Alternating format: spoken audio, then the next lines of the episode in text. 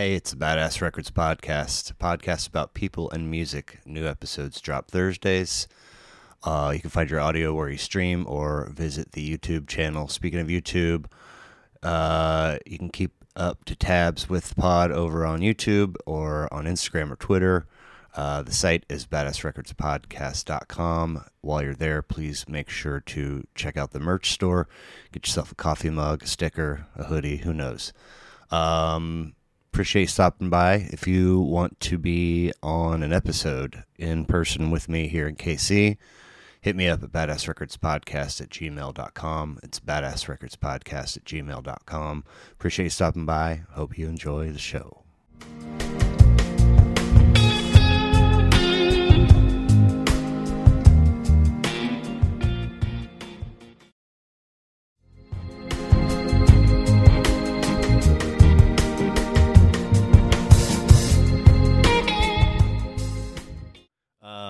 Okay. Episode 77, I think. Badass Records Podcast, Patrick Spray. Yeah, like a spray can. Like a spray can. Perfect. Hanging out. How are you? Thank you for being here. Great, Blair. I think we've already talked an hour off air. We lost a whole episode. Just bullshit. I'm going to bring the cot. I guess we're rolling live right now. We are. So thank you for being here. We wound up messaging on Instagram and kind of threw out the idea of you doing one of these, and then we got serious about it, and we have a list and dates and all this stuff, and finally it's like, where do you live? And you're like, dude, I could walk to your house in 10 minutes. I jogged by here today, right? Did you really? I'm seriously 5 minutes away. Nice. It's awesome. My cousin's right in between us, too. That's great. I was calling on Flying Horse when they were still kind of working in the liquor store. Yeah. And it was not even, they hadn't even dug up that first piece of asphalt yet. Yeah. Got to know one of the brothers pretty well. The other one I don't think I could ever pin down, but I feel like I saw you say or post something somewhere. It's like one of your faves. Yeah, I just posted something. I think his name is Chill Phil. He's a steel drum player. Yes, that's what it was. Just so happened to be jamming. Outdoors. So they have a little space in the back. Okay. And I actually reached out the other day again about, guys, if you're interested in live music, I think your neighbors would appreciate it if you brought it to a boil like by 8. The problem is just sunny back there. Oh. But we're in conversations. Okay. And as I mentioned before, too, I just feel like there is absolutely no live music or anything even music related where we live over here. Like, I don't want to call exactly Brookside, but the 63rd corridor, and I would extend that up to like 75th, like Waldo. And as I mentioned again before, I grew up going to record stores in middle school, high school, and college with my close friend and business partner, Jim Andrews. And I think about young kids today, they don't have that experience. Your first concert shouldn't necessarily be, no offense to Taylor Swift, but whatever. That's city, I feel like the city was vibing for the whole week. Yeah, trust me. I knew nothing about her until all my nieces and nephews informed me. So my oldest is sprinting to age 13. Okay. Just can't grow up fast enough. Grade. She's going to 7th, and I just want to like rewind, Simmer. So I've happily dipped my toes in the water, whatever she's into at the time, and I love Taylor Swift, and so I decided I need a candidate. I want to do a little mini series. I've done a couple. I had a guy come back for a second episode, and we did the whole Tom Waits discography. Oh, wow. I had somebody after March 3rd when Praise the Lawyers of the World won the DayLaw Soul discography. Oh, yeah. Finally. Yeah. So I had a dude come, and we did all of the Tribe and all of the DayLaw records in one episode. What episode is that? 61. Okay. Note to self. I think I saw that image, but I didn't research that one. And then I'm doing right now a series with a fella, and we're tackling all of the Wu-Tang, which is 80 record, because all the side. Yeah. So I want to start another one called Becoming a Swiftie. Oh, for sure. And I started at the first record. I've made it through 1989. I knew Lover because it was like very much on my radar when it came out, and You Need to Calm Down, it was a banger, a banger. And, and anyway, so I'm not quite through the discography, but I'd love to sit down as a novice and have an expert in the chair and talk Taylor Probably Swift. Probably your daughter. Well, not that deep. No, she's like, she has said since before episode one that she wants to do an episode, and I was like, you got to pick a record. Yeah. And you got to go listen to it. And it was going to be Olivia Rodrigo's record for a little while, and then it was going to be a Casey Musgrave. But she never, you know, she's would rather TikTok and. Well, at least let her sit in when you have the resident expert. Oh, for sure, for sure. But anyway, no disrespect to Taylor Swift. You were saying. I was just trying to say that I think that, and let me know if my volume's not good or my face is messed up. I don't know that that should necessarily be someone's first concert experience. And you'll never top it first, but having access to live music, whether it's a singer songwriter on a guitar, a keyboardist, a vocalist, to, you know, I mean, I'm sure that those would be an interesting podcast too. I'm sure out there somewhere, like, what was your first concert? Oh, you know, yeah, absolutely. What was your entryway into live music? Yeah. Everything from arena shows to somebody in my church. Yeah, you know? And we just don't really. And we don't talk about this in the music industry. We just don't really have that many live music venues. I mean, traditional venues, ticketed venues in Kansas City. We have a lot of ancillary businesses like a pizza place or a coffee shop where we can have somebody, or even a record store, but having something in our neighborhood where people could come on, say, a Tuesday or Thursday night, happy hour at 5:30, maybe no alcohol, not encouraging people to drink, and where we're done with the show by 8, and people can actually get home and then have a functional day the next day. Yeah. And for musicians even, you know, that could be their first gig of the night. They could still hit something right later on. Yeah. You know, assuming the venues were cool with that. Right. It was like a radius clause or whatever. But hopefully. Yeah. That's very cool. So you are... owner or partner in Center Cut Records. Here's what I'd like to talk just briefly about it, and then I want to do a little bit of Patrick's Ray bio. I want to hit your list, and then I want to get back to Center Cut a little bit more. Okay. If that understood. So I've tried to follow your formats. Yeah, I mean, it's a little rubber, but I think sometimes. Yeah. We did the same thing with when we had our Center Cuts podcast with stuff, like try to structure it a certain way. I just think it lets your audience get familiar with that. Also trying to have it same day of the week. Which is still available on Spotify. It's available. 38, I think you guys... Yeah, we made so Michelle Bacon was gracious enough to let us Jedi mind trick her into working with us. And so we kind of had an arrangement where I would do 3 episodes with I'm going to call him our producer, Chris Mowry, who's booking shows and managing down at the Ship. Nice. Previously at Record Bar, Lemonade Park. And then every 4th episode, Michelle would bring someone in to talk about a woman's, or let's just put it this way, a non-dude's perspective on the music industry. Yeah. And it was awesome. And I wish my ratio was that good. I have so many dudes and so few ladies. Yeah. But it's okay. Not to get off track already, but I'm sure I will. Mark Manning, who's got an unbelievable radio show on Wednesdays called Wednesday Midday Medley on 90.1 KKFI. Okay. He's very intentional, Blair, about bringing in guests. I mean, he plays all kinds of music, a lot of Kansas City, and he calls it mid-coastal music. Nice. So Lawrence as well.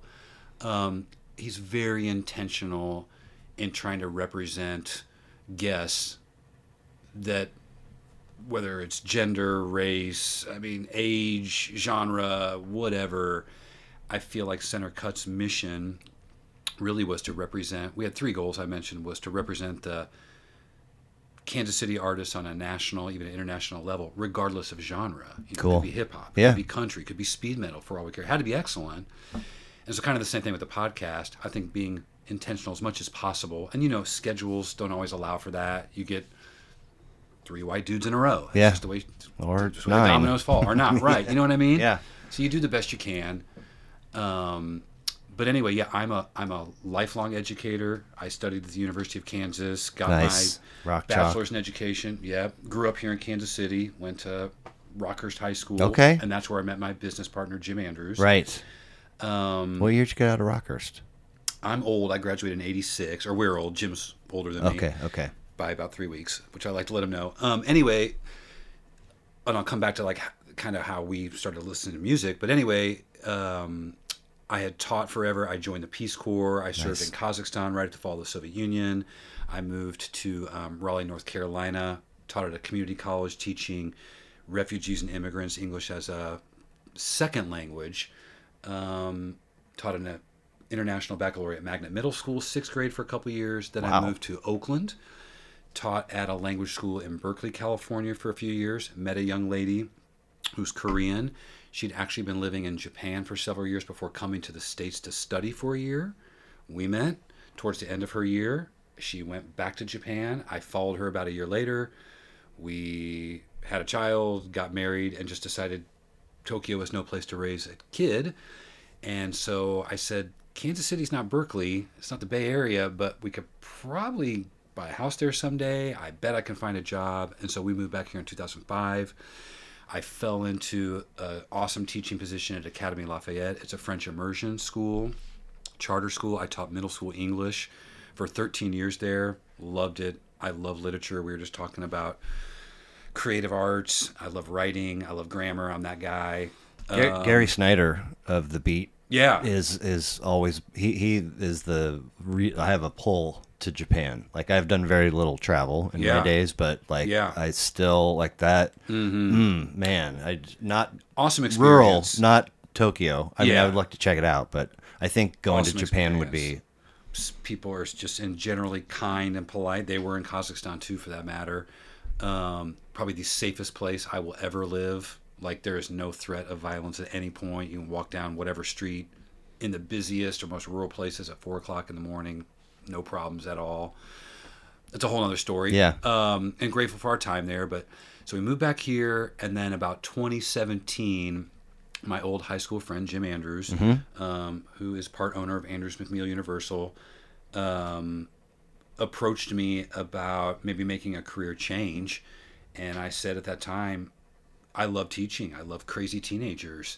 They give me a lot of energy. I really feel the importance of that impact. If you can just influence one child, even just one decision, or putting a period at the end of their sentence, I feel fulfilled, regardless of the pay. But I said, if I could do one more thing, I'd like to have a music center, a place where we could have like a library, like I'm looking in your room, books about music, you know, like research opportunities, musical instruments for sale, repair, lessons, high-end listening room, karaoke, no coffee, alcohol. That was my business model. And I still want to make it happen, Blair. As I mentioned, I'm looking at properties here along 63rd and in Waldo. It's like, it's a great idea, Pat, and we'll do it someday, but let's start a record label first. Why? Like, what? Why? Well, that should have been my first question. Okay. My question was, what does that even mean? Sure. And I don't even know if we had the answer at that time. Jim and I met and really kind of started hanging out when we could drive. So, you know, like sophomore year in high school. Uh-huh. And our other friends were like being healthy and playing in team sports. We would go to, as you mentioned, Peaches, 75th and Metcalf, Exile, probably my favorite record store ever, right across the street, where I still have a couple Elvis Costello t-shirts and bootleg cassettes. Of course, Penny Lane, the Trifecta Street Side, and Music Exchange in Westport. And we would literally spend hours going through vinyl. CDs I didn't get into CDs until college. Sure. Probably 87, 88. But cassettes were certainly around. But vinyl mainly and cassettes. And we would just like get these stashes, these collections of stuff. I'm like, dude, where'd you get that? I'll trade you this one I found. We'd like promotional copies. Maybe more than Jim, love reading liner notes. Yeah. I need to know who played on what cut. I need to know where that studio was. I want to read the lyrics. I want to see the pictures. I want to see the ephemera, like concert bills, all that cool shit. And I mean, not quite so much with the used, but definitely with the brand new, there was a smell about that paper with that liner. Oh, man. Someone was just actually talking about that the other day. I had that in cassettes, like the different smell of the different products. Man, I remember like the CDs, they used to have that. Yeah. I still have a couple, like the handle thing. You just walk out there like in your arms. Yeah. And so that's how we, you know, started becoming close friends. So at no point did you ever ask why? Let's go one more step back. And so Jim and I went our separate ways in college, but we kept in touch. We'd see each other holidays and, of course, summer break. And then... after college, he was kind of in and out of Kansas City, but we saw each other. And then when I went to Kazakhstan, you know, he would send me like mixtapes of there with a couple of my other really close friends. I mean, like lifesavers. Like seriously, say you couldn't. It would take like 2 months to get a package over there. People would rifle through your stuff, you know, because they needed money. And so I was so grateful when I'd get what people in Kazakhstan, former Soviet Union. Okay, yeah. At that point, it was really, sorry to say, almost like a third world country. Sure, like they went from communism to capitalism in about a year, and that was not a good transition. Rooting through your packages that would eventually make their food, way, taking clothes, yeah. Okay. Nicest people ever. Sure. Cannot be more thankful to the people that supported me over there. Yeah, saved my life, and a life-changing experience. I encourage anyone to do one of two things: A, serve your country in some manner, whether it's military, the Peace Corps, AmeriCorps, volunteer. You only got one shot to make a difference in the world. And two, it's live abroad. Right. Don't go travel for a week to Europe. Or if you can, actually go live in another culture. It just teaches you so much empathy. Mm-hmm. Like, we're all just the same. Yeah. And at that time, you know, the Soviet Union was like the evil empire, and we were the capitalist pigs, which we still are. We still are, for sure. But it made me kind of step in their shoes. Capital C, capital P. Yeah, literally. And see, like, their first question is, why do we all have guns? You know, like, I don't know. I never really thought about that. I don't have a gun. Right. But, yeah, I do know a lot of people. Yeah. So we kept in touch. You served over there and were in the Peace Corps over there? Yeah, that served in the Peace Corps. So volunteered for 2 years. Okay. It's usually a 2-year agreement. But you were not in the armed forces? No. Oh, okay. No, I just think that people in a lot of countries, it's just what you do, you know, for a year, year and a half, 2 years. I have a group of 10 high school, but it was 10 whatever. We're mostly still very much connected. And two of them both went to Africa. One was in Senegal, and the other was in it's escaping me, but he did 5 years, and actually killed a guy. Oh wow! Total accident. Oh wow! Driving some whatever Toyota 4Runner he had, and I think, and a bicyclist was right and cut in front of, and like it for a minute, like, you know, they wanted him out, and like, it was wild. But it's installing fisheries, fish hatchery. Yeah, that's huge. It's agriculture, education, and in the case of the former Soviet Union at that time, it was business. So bringing in experts like in banking, or so we could impose capitalism on them. Yeah, there is that. And I know several people that served in Senegal as well. But anyway, Jim and I kept in touch. I, like I said, had moved away to all those different places. And when we came back here in 2005, you know, reconnected. And so it had been in his mind. And so that summer of 2017, when he proposed it, I just started doing some due diligence. I was a school teacher at the time. I'm sorry, summer of... Sorry. 2017? 2017. Okay. Yeah, so six years ago. Now we're like, the wheels are turning for this record label. Yeah, I was like, okay, I'll give it a shot. Okay. I wasn't teaching summer that year, and I just started doing some due diligence. Like, are there other record labels in Kansas City? At that time, Blair, I probably was going to about 100 concerts a year. Wow. But mainly national acts. I saw a lot, and maybe that's an exaggeration. Maybe it was 80. I certainly went to a lot of shows. You know, that's still a ton. Yeah.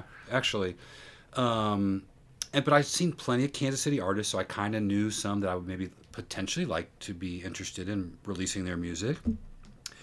Started to talk to some venue owners. We had a couple of really key supporters. One is Brenton Cook, who I'd love for you to talk to as well. Yeah, he's owner of Haymaker Records. Nice. Haymaker kind of specializes, I think, of sort of like off the beaten path types of music. I'm sure at one point they've talked about like psych, or I don't want to pigeonhole him either, so I'd rather have him explain it. But he sat down with us and gave us some like demographics, a little bit of like, this is where I get my CDs pressed or records pressed. This is kind of what it would cost you for initial run, some food for thought. We were actually very interested in one of the artists that he was working with, Schwervon. I don't know if you know that band. Mm-hmm. SCHWERVON! ! So we had a meeting with them too about potentially like releasing a split something. And then Jim Andrews, my business partner, was spending a lot of time, and still does, at the Record Store Records with Merritt, another couple of people you might want to talk to. Absolutely. I've been into that Records with Merritt and Mills, and made I didn't really have, sort of a lid on what the purchase was going to look like. Yeah. But I left out of it both places with way less money than and so I've I got a knot, but I need to get back in and just say hello. I've been known to drop a little bit of coin in both those establishments and pretty much every record store in Kansas City today. They all have their unique, they're like children. They have their unique personality. They have their unique way of doing things. I love them all, quirks. They've all been super supportive. But Marion, Merritt, and Ann Stewart in particular really took the time to kind of shepherd us in. We had a couple meetings with Marion. She gave us some names of some artists we should consider pursuing. And then introduced us to a couple of other very influential people. One was, we mentioned Steve Tulipana, co-owner of Record Bar and Mini Bar with Sean Stewart, and also, I don't know his exact title with Lemonade Park, but created that with Wes Gardner out of, from Voltaire, the live music venue in the pandemic. And Steve talked with us, actually met us with Don Simon, who's... He does a lot of different law, but kind of was helping us how to like structure a contract or an agreement because necessary. He just never thought about these things because they were also kind of starting a record label, a limited one. And then last but and definitely not least, Merritt introduced us to Mark Manning, who I mentioned has the show at KKFI every Wednesday, Wednesday Midday Medley from 10 to 12. Had a couple lunches with Mark, and Mark's just a beautiful human being. I mean, his radio program, as I mentioned, really is intentional about including as many voices as possible concerning music and other topics too. And he kept mentioning this artist, Calvin Arsenia, who Marion had mentioned, who Steve Tulipana had mentioned, and talking to more people, several people mentioned, like, well, if everybody's telling me I should go check this guy out. And so we had a lunch, like the second time we met Mark one day on a Thursday, he's like, oh yeah, Calvin's playing at some church on Sunday, and I can't go, but you might want to go check them out. And I'm like, okay, Sunday night, 6 o'clock, I can do that. I go to this place. I come to find out now it's a repurposed church, Peregrine Honig. She's an amazing artist here in Kansas City, visual, like painting, sketching, converted this space into like her studio / performance space. And so I have no idea what to expect. I'll admit I'd had a cocktail or two and maybe some other thing to make me feel happy going. I'm pretty sure. Quarter shrooms. Yeah. I'm joking. Not that league. Yeah. You can't figure out how to make your door work, man. And that's it. I don't know anybody there. There's a stair, like a rickety staircase to go up, and I did recognize one person there. My name's on the list. They tell me to take my shoes off. That's cool. I take my shoes off in my house, and I walk in, and there's this artist with his back to me. She's my God! Spot now. He's tall, which I can tell even seated, and he's the most incredible music. He's playing a harp, which I knew. Wow. They had told me he played a harp. Okay. I'm like, what the hell is this? There are people like lying around and like. I don't know. Garments. Garments. Interesting garments. Drapes. Practically, they have these little whatever craft cocktail there. It's a really informal space, and they're all seated. So I go stand behind them, and I'm telling you, Blair, for like the next 30 minutes, I'm completely mesmerized. And again, I've seen a lot of shows at this point. 30? Maybe 45. Wow. And you said zero words? I just took it in. I'm just in shock. Like, what is this? He's playing originals. He's also playing songs I just have such a personal connection to, like George Gershwin's "Summertime." Mm-hmm. Who originally wrote "Nature Boy"? Nat King Cole made that popular. George Benson did it too. I don't know. Wes Montgomery does an awesome version of that. And he does this song that I don't recognize at that time. I thought it was like a Beyonce song. It turns out it's "Toxic." I didn't know that Britney Spears song at that time. That one's annoying. Oh, my God. His version. I mean, I've got hair on the back of my neck, which never happened. I bet. But, I mean, oops, I did it again. All these other, and then she came out with that, and I was like, this is, like, grating.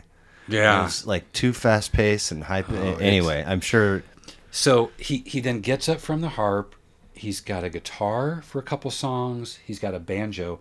And then he walks behind me, and I realized at that point, oh, yeah, there were three musicians behind me. There was a guy at a piano, there was a percussionist, And I guess there was a vocalist, not a musician. But I'd forgotten about them. This is just like a hang? Yeah, like they're this far away from me. On a Tuesday? Sunday night. What, oh, right. Sunday. And I'm probably really extending the story. This is the 6 o'clock Sunday. Yes. Oh. So it's now it's so like it isn't organized. You didn't just walk into people. No. That's what they were doing. Like maybe 50, 60 people there. Oh, cool. I wasn't 100. Wow. He goes and sits at the piano, equally as skilled there, plays a couple songs. And then when he goes back... Now the percussionist and the pianist and the other vocalist join him for like another half an hour for the set. I am just blown away. Jeez. I go up to him after the show. Again, I'm shy. I don't know how to do this. I'm like, hey, Calvin, pleasure to meet you. My name's Patrick Spray. I'm a school teacher, and I'm thinking about starting a record label. Could I talk to you sometime? I think you're, great. He's like, sure. When do you want to do it? And I'm like, next week? He's like, looks at his phone. How about Tuesday? Okay. So I walk out of there. I buy a couple CDs. I'm total fanboy. I talk to the person who designed the CD cover, Chris Dong, his amazing graphic designer, just beautiful human being. I'm like, I get in my car. I had a flip phone at that time. Oh, wow. I'm very anti-social media, pre-record label. I mean, I still am. I have to do it. My students are, Mr. Spray, you need a smartphone for Christ's sake. I'm like, no, I don't. You need to be on Facebook. No, I don't. I don't need you to see what I'm doing when I'm not wearing a tie. Yeah. So I text my gym. You wear a tie every day at Lafayette? Every day. If they're going to wear that stupid... No, everybody else was casual. If they're going to wear that stupid uniform, I'm going to look sharp for them. Okay. So that's kind of my attitude. I like it. They got to tuck their shirts in. I better not look like I just walked off the beach. Yeah. But like some of my colleagues. It's each their own. Yeah. They can do whatever they want to do. Yeah. So I get in the car and I text Jim, and I'm like... And I wish I still had my flip phone. I'm like, Jim, if we're ever going to start this label, that's the chosen one. I see Jim the next day. I take him one of the copies of the CD, and then Jim tells a story. He's driving down the road in his car, puts the CD in, and he basically is so entranced, he practically drives his car off the road. Wow. He forgets he's driving. It's meant to be, man. So, long story short now, to put it all in the context... We were talking about a record label. We were making some inroads, due diligence. A couple people, influential, important, respected people, told us we should check out this artist. And when we heard Calvin, we're like, we got to do this now. You both were entranced in your own ways. We got to do it now. Him studio and you live. Because Calvin was going to go over to Europe that summer, and we were kind of worried, like, what if another label, scoops him? The question was, why is nobody working with him, actually? Yeah. And I can talk about that later, not because of Calvin, but because of, like, the way record labels in general work in Kansas City, which is they're not for profit, at least in my experience, and that's which includes us. They're maybe not even intentionally being for profit. It's more about love of art, love of artists, wanting to preserve that artifact and get that music out there, which I totally respect. Yeah. But it wasn't our business plan. We wanted to make money. Mm-hmm. And so we got a business license. July of 2017, we made Calvin a one-page agreement because we wanted to keep it short and sweet, which we've been told. Thankfully, Calvin said, I'm not ready to do this right now. He went off to Europe. I knew I wasn't going to do the label full-time because I was teaching. Yeah. I wanted to teach my son, who was in 8th grade. So taught that fall, and then we reached out. We kept talking with Calvin, and like February of 2018, we reached a formal agreement with him to put out a record, hopefully a second record, hopefully a third. We didn't want to lock any of our artists into like, you got to put out 5 records and we're going to sit on them forever. It's more like... You become a line in their wiki. They're trying to get out of that Centercut Records deal, and everybody hated each other. Let's put one out. Let's agree how we're going to promote it for a year. Yeah. At the end of that time, let's sit down and have a conversation. If you don't want to do it, if you don't feel comfortable, or if we don't, well, we can respectfully both walk away. No hard feelings. Sure. So we agreed to Calvin in February. We were in L.A. 3 weeks later recording what actually was his second album, L.A. Sessions.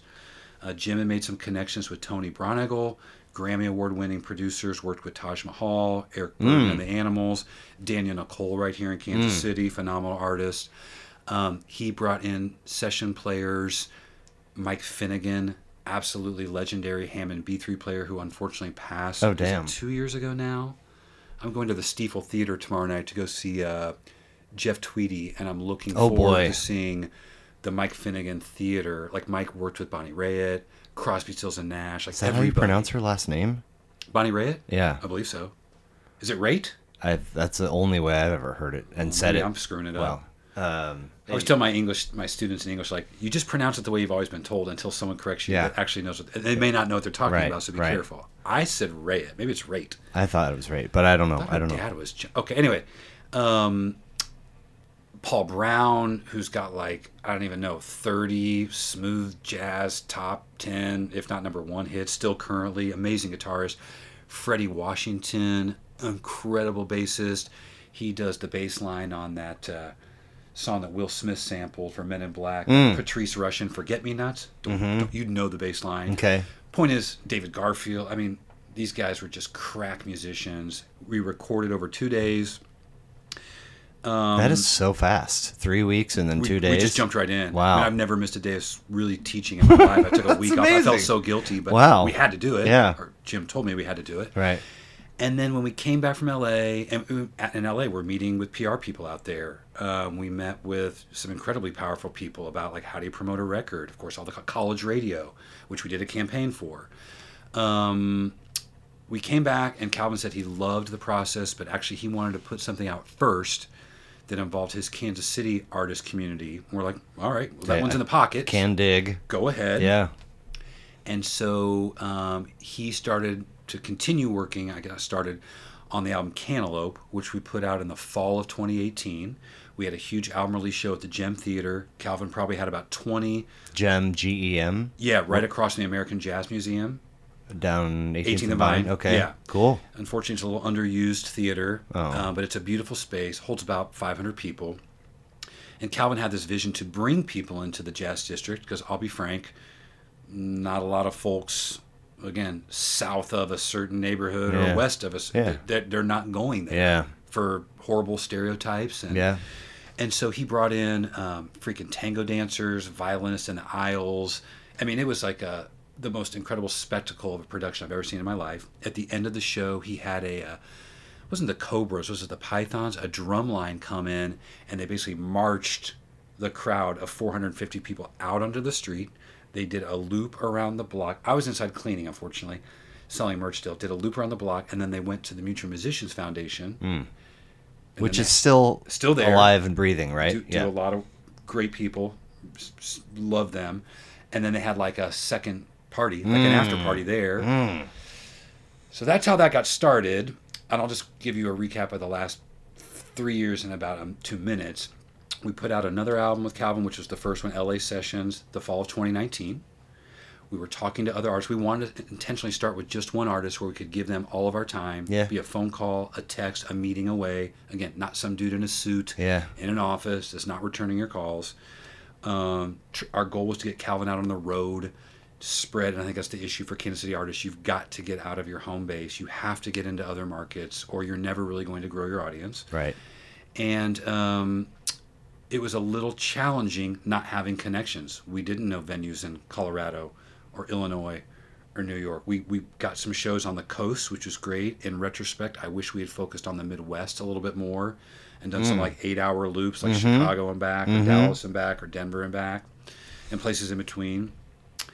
But we'd started actively, I mean, I was probably meeting and still these days 2 or 3 artists a week, doing what we're doing right now, just kind of feeling them out like, tell me about yourself. Like, why do you want to make music? What are your goals with music? I think there are 3 different strands artists will fall in there on that question. But I identified a couple other people that we felt really strong about. One was Fritz Hutchison, amazing singer and songwriter, multi-instrumentalist. He had recorded some things previously and kind of, I wouldn't even say self-released, like burned some CDs. And Jim and I thought it was gold. We're like, dude, why have more people not heard this record? And so we're like, let's package this right. Let's put it in a... Again, we love liner notes. Like, let's get some beautiful pictures on here. Let's let people see your lyrics. Let's get you on college radio. Let's get you some press. Same thing for Calvin, right? And so we put out Fritz's record March 27th of 2020. Okay. 2 weeks into the shutdown. Because, Blair, we already had, like, PR campaigns lined up. You know, we had thousands of dollars and months invested in these things. So we're like, well... And we didn't know how long it was going to last either. Right. Like, we just got to keep this promotional train going. Yeah. And at the same time, April 1st of 2020, so now we know we're in the pandemic, we agreed to work with our third artist, the Black Creatures. Okay. R&B, hip hop, neo soul, some electronic, Jade, Green, Xavier, just to, I have to say it's about all the artists we formerly worked with, all beautiful human beings. Cool. Incredible integrity. One would hope that incredible work ethic. Only beautiful human beings are a part of a project that you're, you know, passionate about. Yeah, and I don't want to say that closed the deal, but we just genuinely felt like we care for them. Yeah, we want them to do well, which I think all record labels in Kansas City do. Like I said, I don't know if their motive is money, but they feel a connection to those artists whose music they're releasing, even if it's just released, you know, digitally. And so we agreed to put out a record that they'd already released. Oh. But again, more formally. Okay. And there are ways to do that, like taking things down. But long story short, we dropped that album August of 2020. And the issue with the pandemic, and thank God, I hope you've been safe this whole time and healthy. Yeah. Was live music just ceased to exist. Yeah. A couple, and as a school teacher, my first, you know, priority for all my students is to keep them safe. Yeah. Well, it's the same thing with my artists, our artists. I'm not going to put you in a situation where I'm afraid you're going to contract something that's going to kill you. Right. So we weren't like, you got to go play shows and sell these records. And by the way, I think I should mention, we make physical CDs. We're believers in physical products. We make vinyl records, also T-shirts. Where? The company, again, Brenton Cook from Haymaker turned us on to a company, Copycats Records in Minneapolis. So you love them. Submit an order for a print of... I'm learning how to do all this on 50? The fly. 110? In general, we did 1,000 run of records for each project. We did 1,500 for one of Calvin's, and then we do about 1,000 run for CDs. And they're stored where? Multiple places. Okay. Jim's office has the bulk. Okay. I've kept... Also, if any of this is like... just say so. We were fortunate and able... again, Jim has some good connections, and actually Marion Merritt from Records with Merritt helped us get distribution. Oh. So if somebody places an order, it's not you guys like, oh shit, I gotta... Well, it's both. It's both. It's both. Fascinating. So if someone goes to our website and orders from there, I fulfill those personally from my home.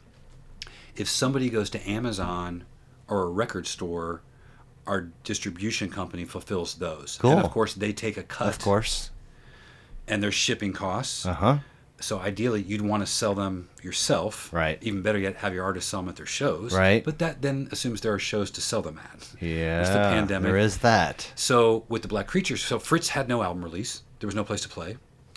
And he wasn't comfortable playing out that summer 2020. Just fine. Jade and Xavier, the Black Creatures, they had two shows at the new Lemonade Park. Mm. They were capped at 100 people each night. We sold them both out. The first night they were with Kadesh Flow. Nice. The second night they were with Calvin. Okay. They were phenomenal. We sold a bunch of records those two nights, and then we had no more shows. I did one other thing at the Ship. The Ship was doing some shows out in the alley. So they basically, it was sort of not a DIY. I mean, those two places kept music alive in Kansas City in the summer of 2020. So basically, the Ship flipped kind of like the smoking deck out there into the stage facing the alley, and then people would stand in the alley or bring lawn chairs or sit on the loading dock, and they had kind of a makeshift bar out there to sell drinks, and did that for the rest of the summer of 2020 and even into 2021. I believe it was all still in the alley, and then they opened up their new room. Maybe that was towards the end. I don't know exactly when that happened, but my point is we had about two shows to sell the Black Creatures records and CDs and T-shirts, and we had about 1.5 shows to sell Fritz's. No pressure. So now we roll into 2021. This took more than 2 minutes, sorry. No, it's all good. And I can just be frank here too. Fritz was eager to go back in the studio and record, which that was the plan, right? Let's put out one record, let's promote it for a year, and then let's put out a second record, and let's promote it for a year, let's put out a third. But we had no chance to sell those records literally sitting in my living room. Yeah. And I'm like, can we maybe do some shows here the next year and sell this beautiful thing that we created and put a lot of time and, frankly, money into? And Fritz was eager to go back and record. So, like, if that's what you want to do, then go with God. We can't finance that right now. Ooh, okay. Because I don't want to tell you how much we were into it. Yeah. And specifically Jim. Yeah.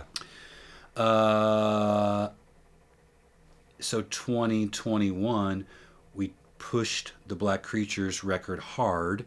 It was voted named Album of the Year by Nick Spacek at the Pitch. Cool. Huge honor. Mark Manning had recognized it the previous year on his program as his, I believe, second favorite album.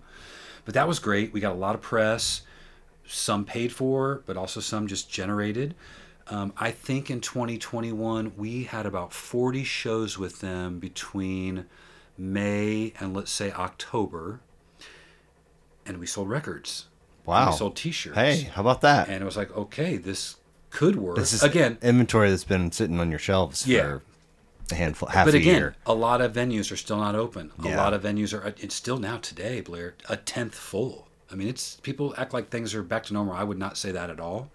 For certain shows, perhaps, and very esteemed venues, every place from the Midland to, I've been in places where it's a quarter full. National acts, huge acts. Like you're like, they could not have made money tonight. No. And I'm not calling out the Midland. I freaking love them. Yeah. So the Black Creatures were ready to put out a second record, so they went back into the studio and recorded. And locally? Yeah. Okay. I should say that all of our artists are from Kansas City. Our goal is no. But like you went to LA for the LA side. That's the only one we went away for. But you've recorded everything else here. Yeah, partially in some studios, whether it was Massive Sound Studios with Chad Mize over in Merriam, Kansas. Also went to high school with him. Phenomenal engineer, hell of a guy. We have several other projects he's helped us out with, and that we're also considering. Did he tell you what his nickname was in high school? No. Moondog. Moondog? Moondog. From what? He had a big fro and wore tie-dye shirts and blue jeans every day of the week. Oh, he's still got a. I mean, he's got a. I mean, I just chopped my ponytail less than a year ago. Okay. He's got a. Nice. He's got a healthy head of hair at his age too. Nice. And his father. I haven't told you about the second prong of the label in detail. The second prong is to re-release albums that are out of print. We're calling it Buried Treasure. That's right. Our focus for 2023. I love it. Okay. Or put out things that were never released. I can say this on air, but Chad passed us something right before the pandemic that his dad had recorded recently that hasn't come out, and we would love to put out that record. I think Greg Mize is just, he's a freaking legend. Oh my God. Wait a second. That's his dad. Hammond B3 player. Okay. Phenomenal. And Chad has hours of him playing live at the ship. I mean, my first 8 years back in Kansas City, I was chefing at McCoy's. Oh. And was he the house? Every Thursday night. Residency. Every Thursday night. And it was, it was prime rib night for us. So every Thursday I'm making prime rib and bakers and whatever. Yeah. And he's coming in. He had a female vocalist with him, and it was more or less the same set list every week. But he was fantastic. I didn't know that was his dad. Yeah. Wow. Was he playing piano or Hammond? Was it organ or? Yeah, it was he plays both. It was an organ. Well, because they would have to pack in and pack out for the gig, It's a heavy piece of equipment. Yeah. And I have it on my phone here. Again, we're talking back during the pandemic 2020. I sat down with Greg in Chad's studio in Merriam, Massive, and Paul Malinowski also. I don't think Conan. I don't know their range, but produces some incredible music there. Wow, like the new Mike Dillon records. They're both super talented. But I got these interviews with Greg where he's telling me about back in the day in the 60s and 70s. Oh, wow. Playing out 7 nights a week, working musician. So that's kind of a dream project that we've really made a lot of progress on. So we've done some recording there, or artists have. We basically ask our artists, where do you want to record? Do you want to record at home? Right. Like the Black Creatures, they basically do things laptop-based in different spaces. Do you want to go to a local studio? Like Fritz had done some recording at Element Records. Okay. Another great engineer, Joel Nanos. He just moved his studio over to the west side. There's a great article in the Pitch about 2 weeks ago.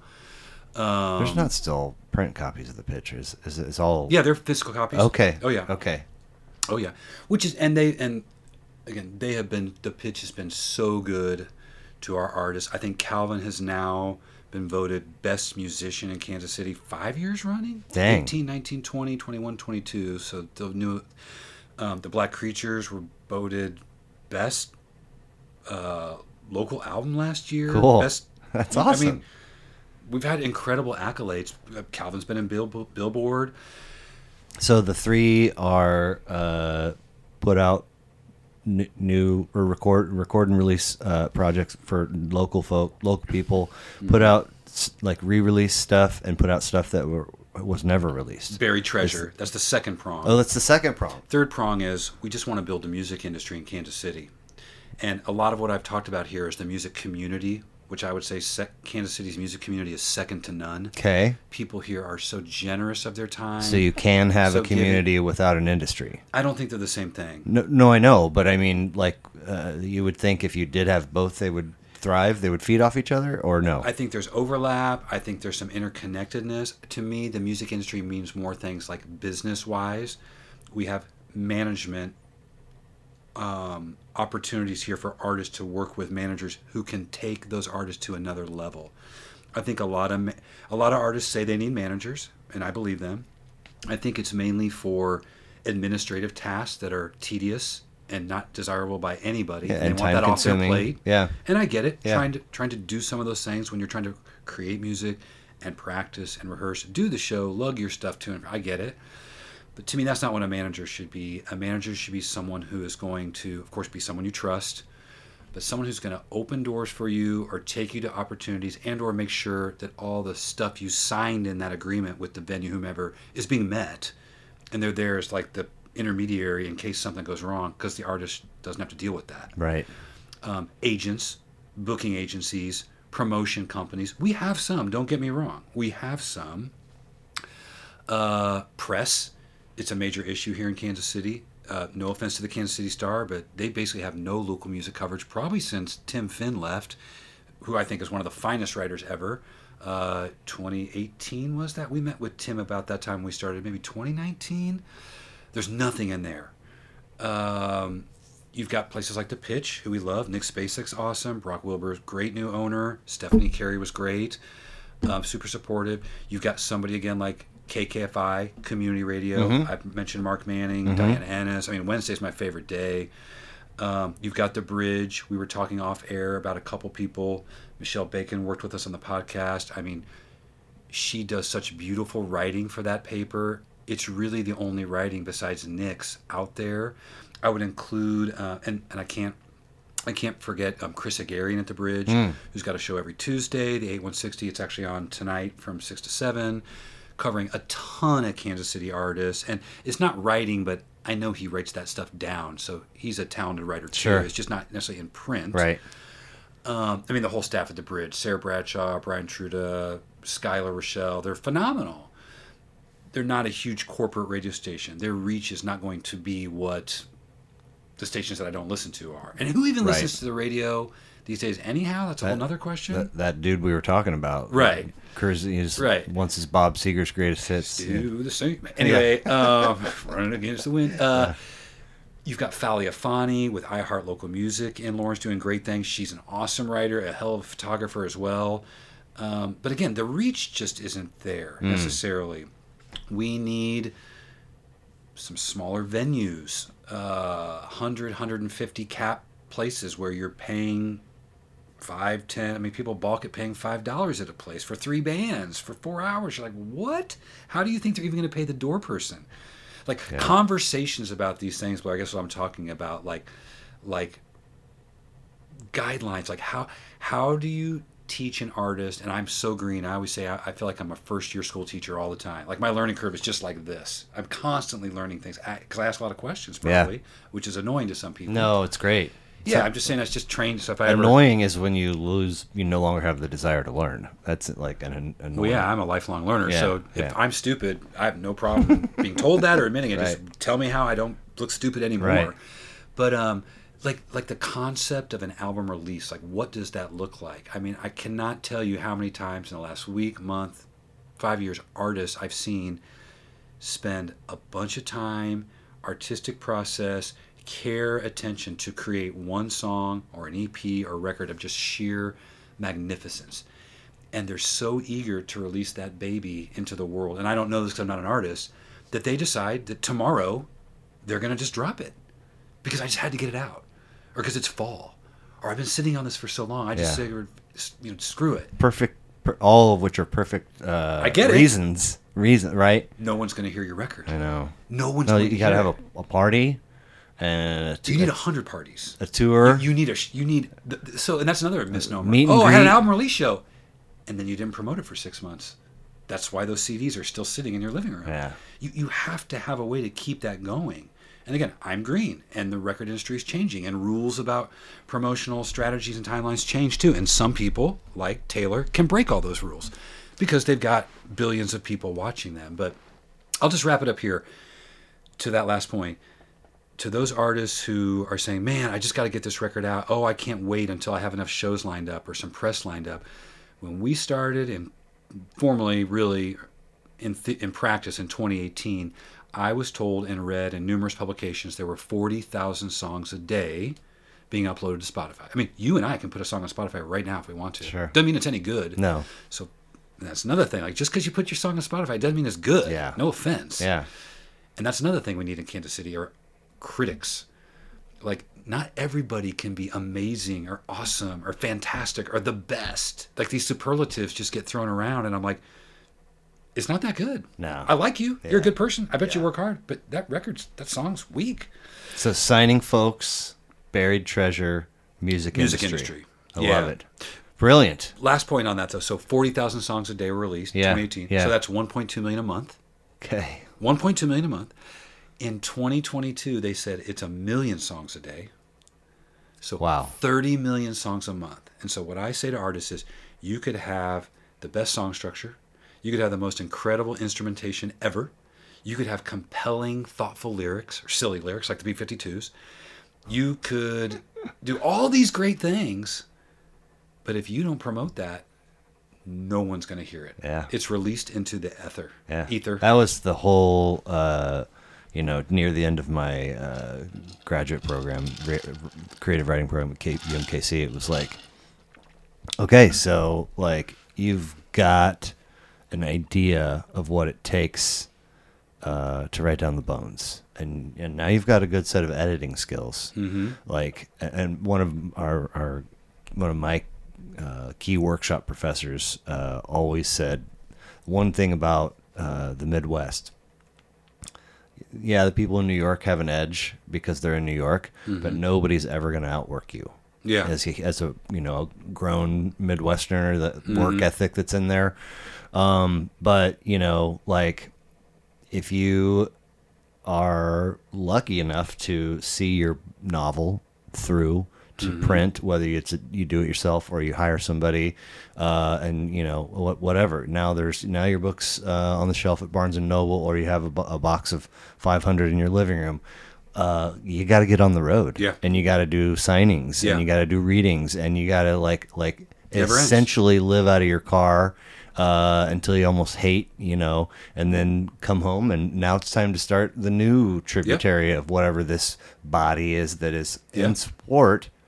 I mean, you don't just write your book and I wonder why it's not selling. I mean, you got it. I hear you. So, and Jim would totally agree in the publishing world. Actually, Andrews McNeil published Calvin's book of poetry. Oh, cool. Not just poetry. Where did they go from 45 Main? Did they go down to River Market? No, it's like 14th and Walnut or something. It's a beautiful building, the Boley building. But it was a significant downsize in space, right? I never went in the old space when we were in high school. The two I know. I don't know. Do you know the building? Oh, yeah. I mean, it's ginormous. It was half investment firm and half for sure Andrews McNeil. And for sure. They had to lose a lot of folks. Mm. And I think, find a place that was maybe more affordable to live in as an opera. Possibly. But to your point there, the hard working aspect I get, and I've never doubted our artists, and in general, most of the artists that I'm speaking with, their work ethic. But just because it's like my wife, she's again living in Japan. Just because you're working 80 or 90 hours a week, it doesn't mean you're productive, and it also doesn't mean you're efficient. It means you're tired. That's for sure. Right. So let's prioritize. Like, what is the most important thing to you? You've got 16 different. All of our artists are so diverse. They could make music in multiple different genres, which is kind of a great thing, but it's also a curse because they know how to market it. But anyway, you get involved in all these different concepts and projects. It's like, would you maybe just pick one and let's like really get behind it, mm-hmm. like the Black Creatures did last year when, with the second record we released, they did like 80 shows, Blair, in about 6 months. Dang. And for the first time ever, I saw we broke even on the costs of producing, the recording costs, the manufacturing of CDs, of the T-shirts. We didn't pay for press with that one. It basically was all in-house. And we made money. Hey, how about that? But I also know how much work that was and how much time it took me in addition to the artists. And it's a grind, man. It's not for everybody. It's a hard life. Like being out on the road, it's a hard life. It's like a minor league baseball player. Like the scene in True Romance where Christopher Walken comes to sit with... who is that? It's... I forgot about that movie. Jesus. Anyway, and he offers him a Chesterfield, and he says no. And finally he pops him in the mouth, and he says, that's as good as it's going to get. I can tell you. It won't get that good again. Or something along those lines. Yeah. Like, you come home from your whatever tour, support of all of the... And spent and exhausted, and it's like, let's... Come on, man. Just you broke even and saw a little shred of profit. Like, get right back in there, man. Yeah. You know, if it's full time. So, would that take an hour? Yeah, nobody's keeping track. But Center Cut Records has a healthy link tree on Instagram. I mean, it's a whole bunch of things, right? And I haven't updated it in minute. But what are so you can definitely find Center Cut on Instagram. You guys have a .com as well, right? Yeah, and again, I just talked to our web developer. I have not really updated that or maintained it. Okay. Calvin, as I mentioned, Fritz is doing his own things. Actually, working with Manor Records, another great Kansas City label. You should certainly talk to those folks. Their model's a little bit different. They recently became a nonprofit, so we're not formally promoting his, although we'd still love to sell the records and CDs and T-shirts and want to see him do as well as possible and make a career making music. Calvin, not exactly the same situation, but Calvin is actually going to release his first record since 2019, I think this summer. It's technically up on his website. Okay. He had an album release show about 2 weeks ago.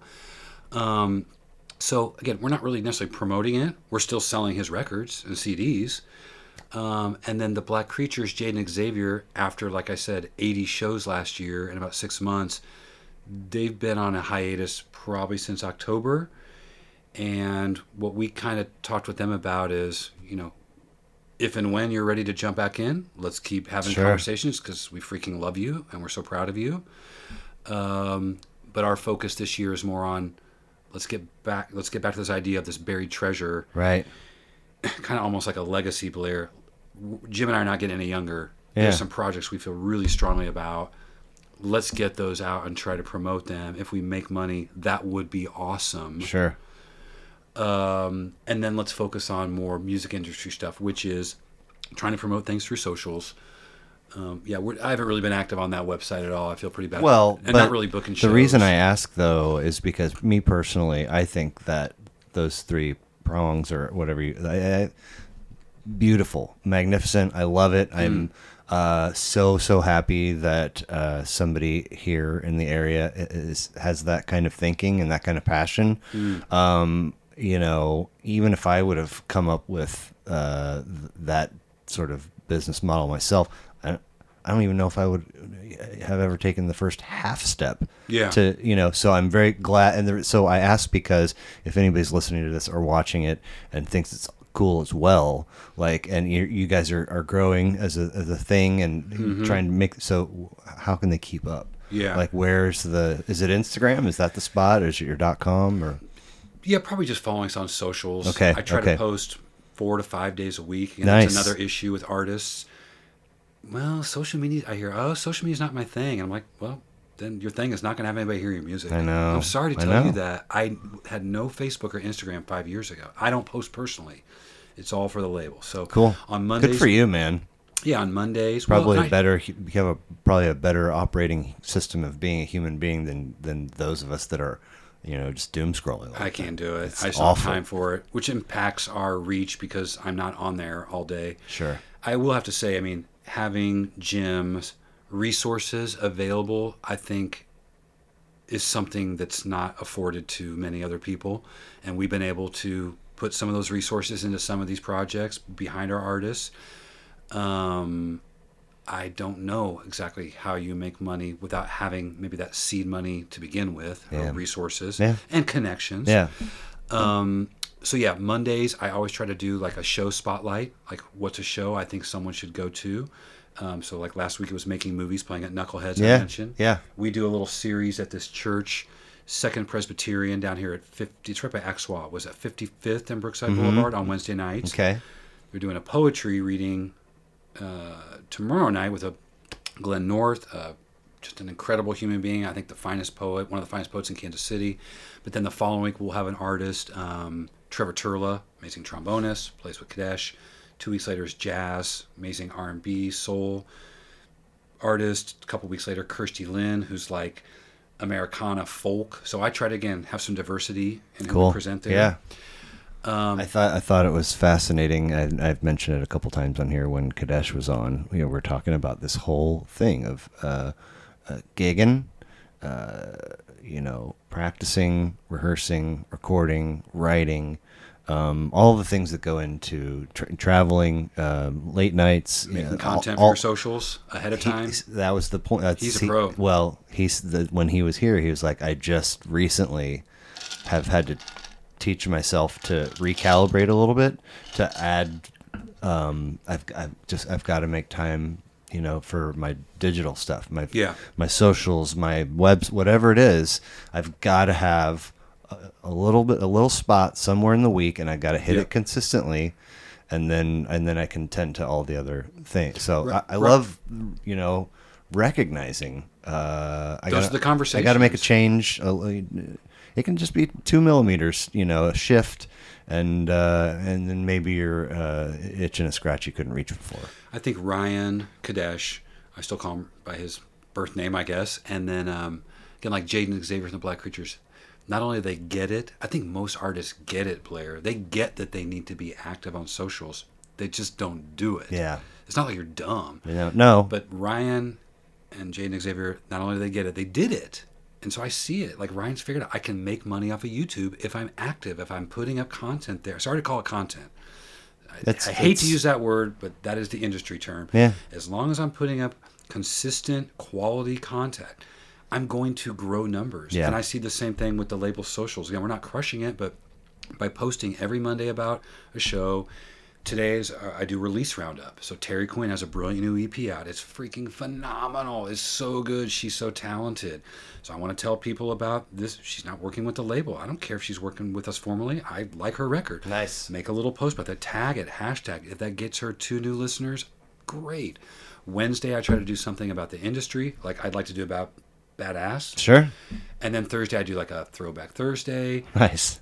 Because I have so much crap in my phone that needs to go. And then I end up just posting pretty much every day at that point, like because I went to a show. Yeah. Like I'll post something I filmed from Tweety, I'm sure, on Friday. So, born and raised here, siblings? Yep. And my mother just passed about 3 months ago. Okay. My father passed about a year ago. Dang. So my sister, who's in Orlando, has been coming back. My mom had Alzheimer's for 20 years. But anyway, she's in Florida. I got another brother, much younger, in Raleigh. And then my youngest brother is here. We're not communicating regularly. Sure. But as I mentioned, my mom's twin sister, who also passed away last Thanksgiving. Dang. Daughter lives right between us here. Okay. And so that's kind of like our closest family here. Sure. We're so close. Her son's a year younger than my son. I've got family on my dad's side here too. So. Do you know how mom and dad met? I'll send you their obituaries, man. I wrote freaking novels for those two. Did you really? And I'm a writer. I like to write. Cool. I want to tell you about an opportunity after this about creative writing for you in the music industry. Okay. They met in college. Nice. Yeah, they met at Rutgers College. Okay. And he knew he was going to get drafted, so he signed up for the military, served in Vietnam. I was actually born in Italy, and then he got called to active duty. Wow. He served, came back to Kansas City when I was like a year and a half old, or I think 2.5 years old. And then they lived here the whole time. Well, okay. Actually, sorry, they moved to Raleigh, North Carolina. Sure. right before I joined the Peace Corps. And that's why when I got out of Kazakhstan, I moved to Raleigh for several years. Loved it out there. But yeah. Okay. So were they music folks? Were they putting on stuff when you guys were growing up? Or it's funny because my mother, no. But what happens with Alzheimer's, I see in many people, because she was in a residence for almost a decade, is your personality changes. Some people get very angry, confused, frustrated, sad. That's all very understandable. Like what's going on with me. Others, like my mom, become very childlike and kind of lose their inhibitions. And so my mother, who was I wouldn't say complaining about my father's constant music playing, suddenly started singing songs, like Frank Sinatra songs. Oh, wow. Like Bebopaloola. Would ask me to dance. I'm like, where have you been my whole life? My father, on the other hand, huge music fan, grew up in they're both Catholic families, so singing in the church, the way he described it back in the 50s in Oklahoma, you'd have like a hootenanny. So your neighbor would have an acoustic guitar, come to your porch. I'd show up with a pot and a stick or something, and we just sing like folk songs. You'd like learn, everyone learned how to play guitar. Nice. Sit around singing Peter, Paul, and Mary or whatever. Rock and roll started to happen. Yeah. Chuck Berry, Jerry Lee Lewis, sure, Ray Charles. So my dad grew up at that time. Of course, to me, 60s and 70s, he was a student at Rutgers College when the Beatles did their show at Municipal. Okay. You know that famous story when the tour had ended. And the owner of the A's, Kansas City Athletics at the time, Charles Finley said, I'll pay you guys $1 million if you come do a 30-minute set here. And they said, okay. So their last show was at Municipal. We like $1 million. We'll take it. And whatever year that was, that would have been like 64, I'm guessing. Okay. I think he was 20. And he was basically hired with some of the Rockers students to be security at the shows to basically keep young ladies from jumping over the railings to storm the field to get close to the Beatles. Wow. So he experienced that. Wow. When he was in Vietnam, what do they call it? Like the RX, PX, like where you'd go buy your supplies. You could get cheap things. Well, he got some stereo equipment there. He got a couple things. He got this console that looked like a buffet table. On the sides were the speakers, and then you flipped open the top. It's wooden, and there you had a turntable. And then you had a storage unit for probably, 50 records. That sounds very handsome. Oh, so cool. So cool. So very 60s. So when he got out of Vietnam, he had that shipped to Kansas City, along with a pair of these like killer like sand. I'm not an audiophile. I'm not into like. I hear you. I'll listen off a car radio, whatever. Yeah. My phone's fine. Yeah. Some killer like Sansui speakers. And so I have a couple young memories. One was probably like 6 or 7, in my stocking for Christmas, I got the 45 of Don McLean's American Pie, which is like, a 7-minute song? I think it's closer to 9. Yeah. And so half the song's on side A. Oh, my gosh. And then right in the middle of like the break, it's going on the... So you got to flip that thing and... Helter Skelter. I forget where it picks up. So I remember that. Spot, yeah. And then the other memory I have later in life, so I'm like 13, 14, and we had moved to a different house. I remember sitting in the living, like the empty family room on the floor in front of that console, and just like one at a time, I'd pull out like the Mamas and Papas record where they're all sitting in the bathtub, like California Dreaming. And I mean, I'm in California in my mind. I'm like I was born in 1968, but I'm like 1967 flower child with Michelle Phillips and Cass Elliot. Like, I want to hang out with you too. Several Beatles records. What do you want to be when you grow up in that time? John Phillips. Yeah. Martin Denny. Not Martin Denny. Denny Phillips. They had original pressings of the Beatles records. He loved like Crosby, Stills, and Nash. America was on my first. A lot of the records I first picked for the show were debut records. Sure. Especially self-titled ones. America is a killer record. I mean, it is so good. But I remember second side's not as good. No, side that's okay though. Stellar. Like there will never be another riff written like that little Ventura Highway opening. We saw Jim and I saw them at Voodoo Lounge about 5 years ago, and he kind of scoffed at it. It's probably one of our favorite shows ever. Oh my gosh. It was freaking. I love them. Their voices are, one guy's passed. Right. Just amazing. So yeah, he influenced me. He had a massive cassette collection. Again, when that started to transition, I still have all the old cases he carried him. So there was always music in the car. Never had 8 tracks. Really? No. Okay. No, he didn't do that. Where is this console now? Gone. So man. The speakers were detached. Okay. He actually pulled the turntable out of there and built like your table a little mount for it. Okay. And he wasn't handy. But his tapes and whatnot. I have live on. Probably about. That's why I picked the Bob James. That's totally my dad's influence. That was one of the first concerts I ever saw. It was Bob James and Earl Klugh, acoustic guitarist, kind of Wes Montgomery, Grant Green vein, a little bit more commercialized. I hate to say that because I think he's a very adventurous guitarist too. But I saw them, was it the fall? I have the concert stub. I think it was the Uptown, probably at age 13. Wow. But he had all, so I have all the Bob James cassettes from my dad. Earl Klugh, he was really into like Weather Report, Chick Corea, and he freaking loved like things like John Denver too. But he definitely kind of got me into jazz. Grease those wheels for the smooth side. And I'd say like the last big influence was radio. So you talked about WHB. So back in the day, KY 102 on Sunday nights did, so I'm like 10, 11, 12, like 6th, 7th grade. You're supposed to be in bed at 10.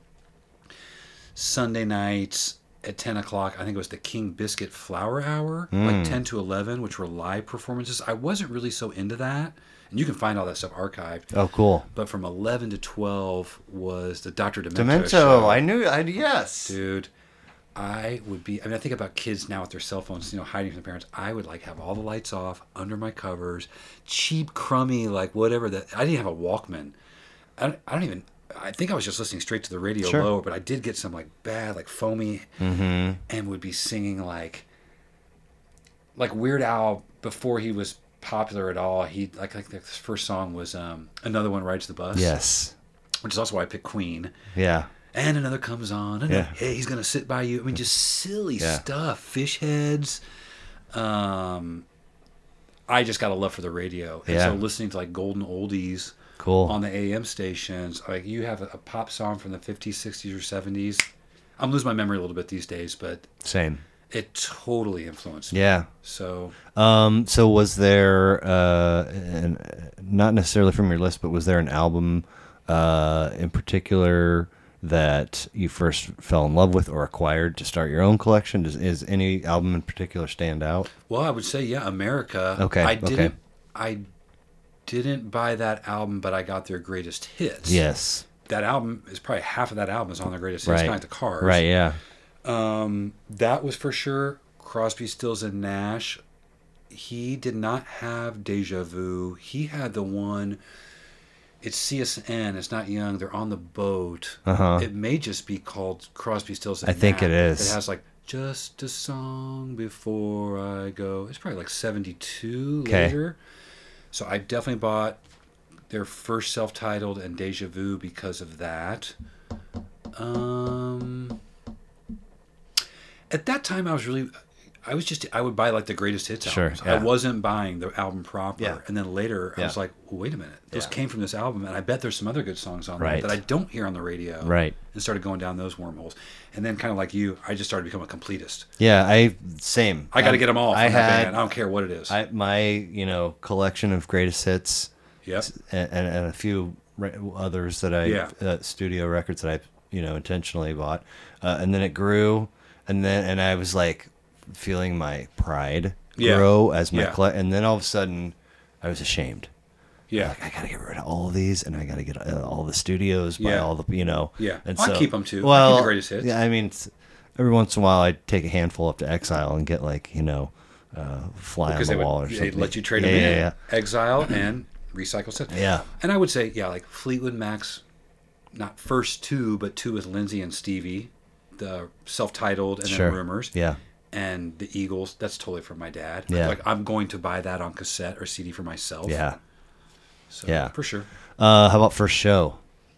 Or a show? There were a couple. So I feel like first show was probably that Bob James and Earl Klugh. That would have been like 80, 82, my 81, like my 7th grade year. And my dad and mom shared a condominium with like 4 other families in Colorado. And we did like these father-son ski trips. Yeah. And so we'd always hear in my dad's car, or our good friends, the Ogren's van, was Bob James. So they all kind of got indoctrinated. So we went to that Bob James and Earl Klugh show. And then in Boy Scouts, that would have been 8th grade year, we went to go see the ZZ Top Eliminator Tour. Oh my God. With Quiet Riot opening at Kemper. That was probably my first like rock and roll experience. I mean, just copious amounts of weed. Sure. I remember, like, you know, our scout leader or whatever, you know, he's with us, the dad. Maybe there were 2 dads, and 10 of us teenagers. And this dude in front of us just fires up a freaking hog leg. I have no idea what it is. Right. And probably even got secondhand being that close. Yeah. So I consider that my first rock one. But again, I didn't choose that. I love that record, like, with every fiber in my soul. Eliminator? Yes. Quiet Riot. Well, I mean, that was fun, too. Yeah. Eliminator's a mask. Oh, yeah. With the one eye. But again, in that same pocket, 82 to 85, I have MTV and Legs. And I was like, wait, what? What's going on here? And those. Oh, they totally capitalized on MTV. Those girls, they weren't like wearing anything particularly flashy, like a denim jean skirt and a, you know, but I was like, and then, like, I thought they were cool as shit too. And they then were the cool. car. And so, you know, I was, it's, if, funny, I just had a very recent rekindling with that record because one of my, you know, by the time you and I are done and then I do the edit, like by the time I've gone through this conversation twice, I am over it and ready to move. And so my favorite, probably my favorite part of the whole process is picking what I'm going to put for intro and outro audio. Yeah. And like, it doesn't matter if it's under 10 seconds. Like I always get hit with copyright. Yeah. No flags to date, but for whatever reason I had, it's always really weird how it winds up happening. But I did an interview with a musician and I had just remembered, which I often do, how much I love the musicianship and the lyrics of TV Dinners. Which just it's so simple. Classic. And it shreds and that video, it's still creepy and weird even if it's outdated, but anyway, and then Afterburner comes out and I'm like, I love what you did with the car being the ship now, kind of Boston third stagey, but you know, some of the slightly softer feel overall and more electronic, and then, you know, Recycler with I'm shuffling through and a couple other, but then even like recent up until Billy's passing, Netflix documentary, they're still touring like Mad Men. That's what they've been doing since and just putting it, and just fucking killing it with 3 of them. I love those guys. Yeah, I liked that Eliminator record, but looking back on it now, I so prefer their earlier music. Of course, of course. I knew that just from the radio really well. I will say probably the show that I like personally first said I'm going to go to a concert, that would have been end of freshman year or sophomore year in high school. We went to go see Psychedelic Furs and Talk Talk. You know that band? Yes. They had a big hit at that time, It's My Life, and a previous album. But I had really gotten into, like you said, I was moving away from the classic rock and was really getting into what we called at that time new wave. There wasn't even a name for it. Right. New wave music, like The Cure, Depeche Mode, New Order, REM. There was no alternative radio at that time. You couldn't find these things. It wasn't on the internet, so you were kind of cool if you knew about somebody like the Psychedelic Furs, or if you like frequent Lawrence, you know, kind of get a little bit of it on you and bring something back to you know, So those 3 would probably be my first real memories. I saw Ramsey Lewis down at Brush Creek, like high school or something. They had free concerts out there. They would do free shows down at Crown Center in the ice skating rink. Yes. Actually saw America there. Okay. Saw Three Dog Night there. I mean, and then Spirit Fest was around. Like we would. Oh, dude! I saw Carlos Santana. We had high school. Our city had like a run of like we're gonna put on free music festivals for our citizens. You know, they should. And all the time. Like where we need make money, revive that Liberty Memorial, right? They've tried to do it with that Rock Fest or whatever that turns into a mudslide, but again, you just if I were running the city, and I do text the mayor occasionally, who amazingly gets right back to me later about the need to make other businesses, the Chamber of Commerce, aware of how much money a city makes off the music industry. They say for every dollar spent at a show, 50 more cents goes into an ancillary business, whether it's the restaurant you ate dinner at beforehand, whether it's the taxi or Uber driver that brought you down there, whether it's the pack of smokes you bought at the convenience store before the show. For every dollar spent, 50 cents is going into. So I got to tell you, go ahead. Take that money. Yeah. Make a tourist fund. Yeah. Split it up between dance and theater and all the other incredible arts. Don't get me wrong. Yeah. But like you should get behind the music, because that's what you claim yourselves as in Music City, but actually you aren't putting your money, and I don't need money from the city. Right. I want the city to help us get KCTV5 to do a weekly segment on all of the killer music that's happening around town. Sure. To bring people in. Yeah. Support the infrastructure. Help it flourish. Make it a tourist destination, like other cities are doing. I went to Bluegrass in the Bottoms, 4 or 5 years ago with my next door neighbors, and there was a big group of us. We hired this Uber XL, one of the larger ones, and the dude comes to pick us up, and I was like, hey man, if there's a spot that we drive past on the way, I want to grab a pack of Black and Milds. Is that can we? He's like, yeah, of course. And so we get on 71, and we get, we're almost there, and I was like, I guess he just forgot, or just was blowing me off in the first place. But all of a sudden we pull into this gas station. He looks at me and he's like, you want it? I was like, oh yeah, perfect.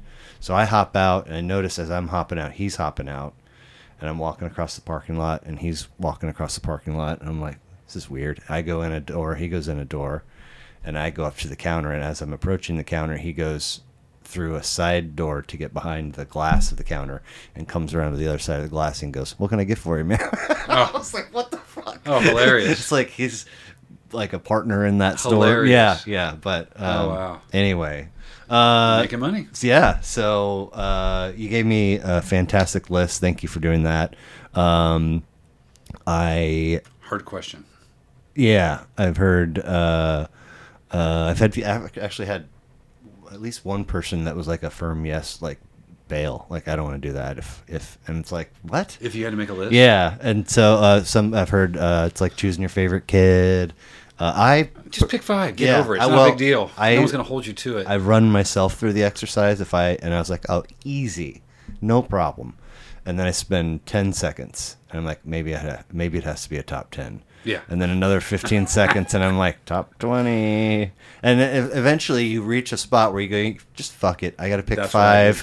And these don't define me, but I love the shit out of them. Yep. So it's perfect. I was in a funky time crunch situation.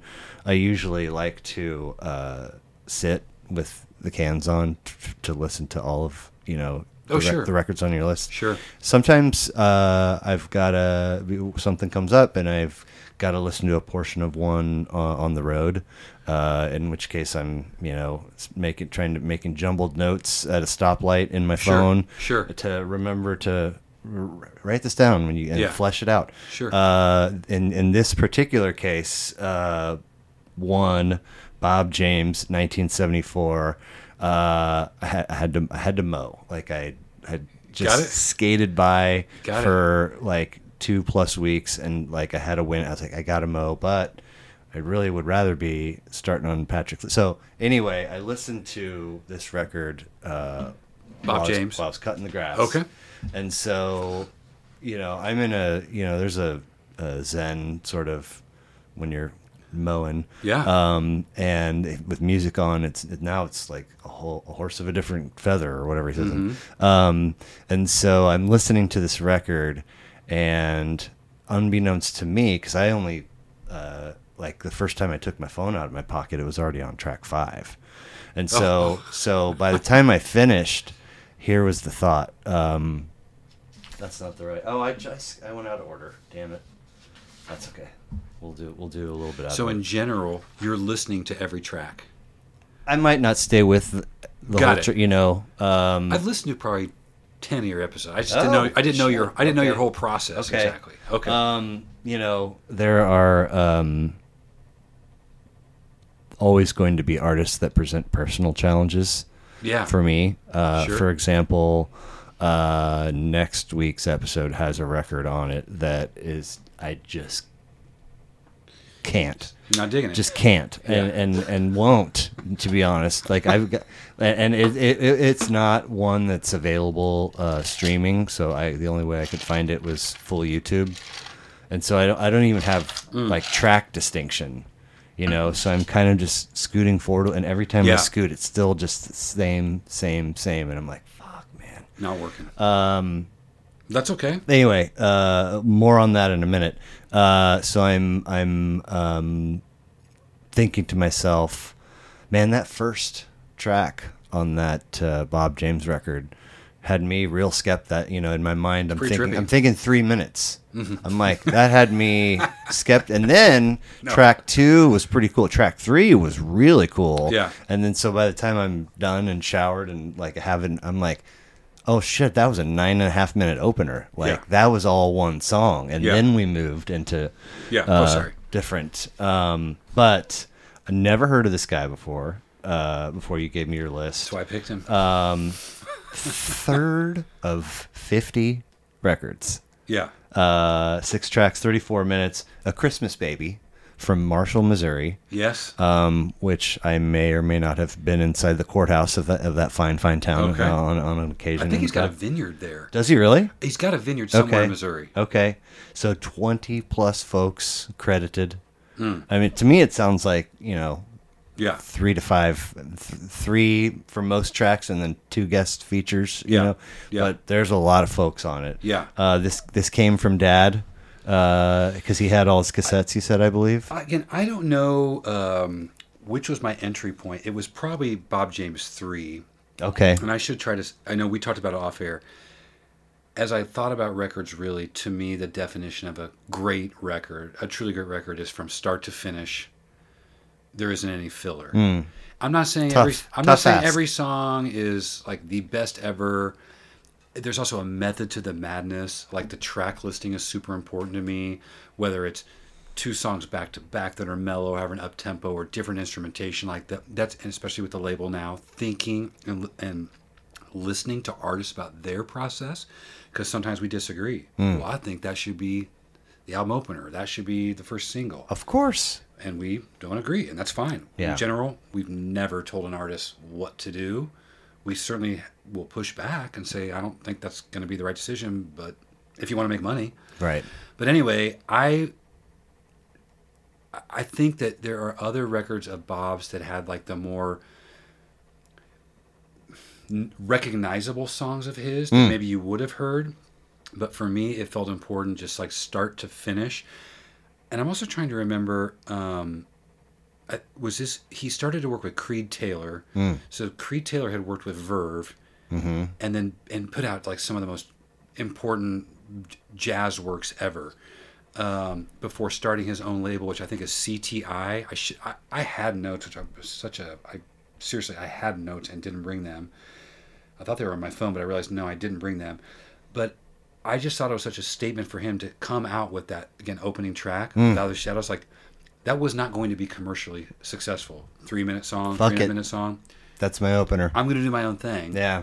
And then Bob James, I wouldn't say he'd been a sideman, but he had contributed to countless other artists' records where once you start listening to his music, you're going to hear him on a Grover Washington record or something like that. That's got to be Bob James. That list of 50 is like stuff that's listed as Bob James. There's a whole other 2 or 3 other lists of where he features. I don't know that this... My dad certainly has this, and I have his cassette now. I don't think this was the first one I heard, and maybe it's not even necessarily the one that got me. I just felt for your program, this was the one. It also had the cover, Feel Like Making Love, which I think he does a very interesting version of. Mm-hmm. It also has a cover, Night on Bald Mountain, which is basically like classical. Who is that composer? And it's just trippy as hell. It's that da-na-da-na-da-da-da-da-da-da-da-da. He was really involved in like that what is that song? Zoxperson? It's not 2001 Space Odyssey. Also Sprach Zarathustra. Thank goodness you can pronounce it much better than I could possibly. My point is he was showing a lot of his influences by taking this classical, traditional jazz, and actually what I learned about Bob James is he was actually like an avant-garde, like bebop pianist when he started. He started with like Sarah Vaughan. Okay. And then he became most well known for basically inventing smooth jazz, in my opinion, with someone like Earl Klugh. Maybe you could argue David Sanborn a little bit later, that the Crusaders stuff. Mm-hmm, I'm not really that into. Right. But for me, Bob James, with a couple of these songs too, he was my entry point later into hip hop. Oh, a lot of talk about influence and maybe some samples and yeah. If you Google like what, and I know we're talking about this record, but if you Google like what are the top 10, 50 most sampled songs, I believe he's got 3 in the top 10. And not bad. And you'd never in the top 10. The Hall of Fame. So like, let me just think of one that everyone will know real fast. LL Cool J uses it. Run DMC uses it on It's Tricky. It's those steel drums. Back to the steel drummer at Flying Horse Tap Room. Yeah. Dun, dun, dun, dun, dun, dun, dun, dun. That's Bob James' version of Take Me to the Mardi Gras. Okay. Yep. Yeah. Which is a groovy, like smooth jazz, but it also has that beat. And then the other one, Nautilus. Like, I just cannot tell you how many songs that's been sampled in. So later in college, high school, after Beastie Boys, but around De La Soul time in college, I'd hear these hip-hop songs and be like, that's freaking Bob James. That's the nerdy guy my dad made me listen to back in the day with the Boy Scouts, you know? And now I'm realizing, like, holy cow, these DJs, these hip-hop groups respected him. And I've always thought about hip-hop as, because originally, and maybe still a lot of people say, oh, that they're stealing. You know, it's theft. They're taking the other artist's work, and I'm like... Or it's homage. I look at it as poetry. Okay. It's exactly what it is to me. They're taking a piece, whether it's the instrumentation or the lyrics or whatever, and they're repurposing it to meet their vision. I've got... what are you looking for? 4 or 5 mini spiral notebooks full of poetry. Yeah. That I've written. Yeah. That, whatever. Maybe someday I'll do something with. But, I mean, I know... And it's across a small handful of years, but I am dipping in and out of, like, or I should say, I'm writing all original stuff, but I am peppering my lines with snippets of words and phrases from other writers. Sure, you are. That like maybe 1 in 1,000 people would go, oh, yeah, that's a catchy little J.D. Salinger line, or that's you know whatever. Like, I think. To me, it works great. I like doing that. I'm not... I didn't write that thinking, if I include, you know, this LL Cool J 6-word bar, that's going to springboard me into publication and wealth. Yeah. No, I'm saying, like, I love this the way this dude wrote or this gal wrote, and I want to throw... I'm going to mix up my own words, make it a little less vanilla, and homage, you know? And it's important to you, right? Again, yes. I think that's important for each artist. Yeah. What is the intent here? Are you wanting to get out in the public and sing a song? Are you wanting to create for yourself? Right. And you mentioned, you know, again, that De La Soul 3 Feet High and Rising recently being, you know, put out on Digital Forces, streaming services. I feel like between that record and Beastie Boys' second, Paul's Boutique, just the breadth and diversity of the samples they were pulling, like just stuff you would never imagine. No. Some of it you recognized at the time, but it really more so over the years, you'd be into some random place and the original song would come on. You're like I just discovered a song like 3 weeks ago that had a Bob James sample. I'm like, I've listened to that a million times. Right. I never caught that. Right. Like, wow.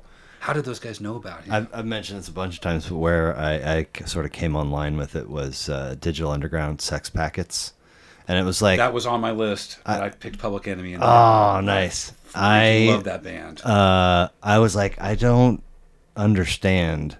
Like, I listened to that thing over and over and over again with the liner notes, and I was so confused as to, okay, so these are the guys in the band, but, like, why are they saying shit about Bootsy Collins and George Clooney? Like, I don't understand. Yeah. Like, are they in the room? Are they part of the...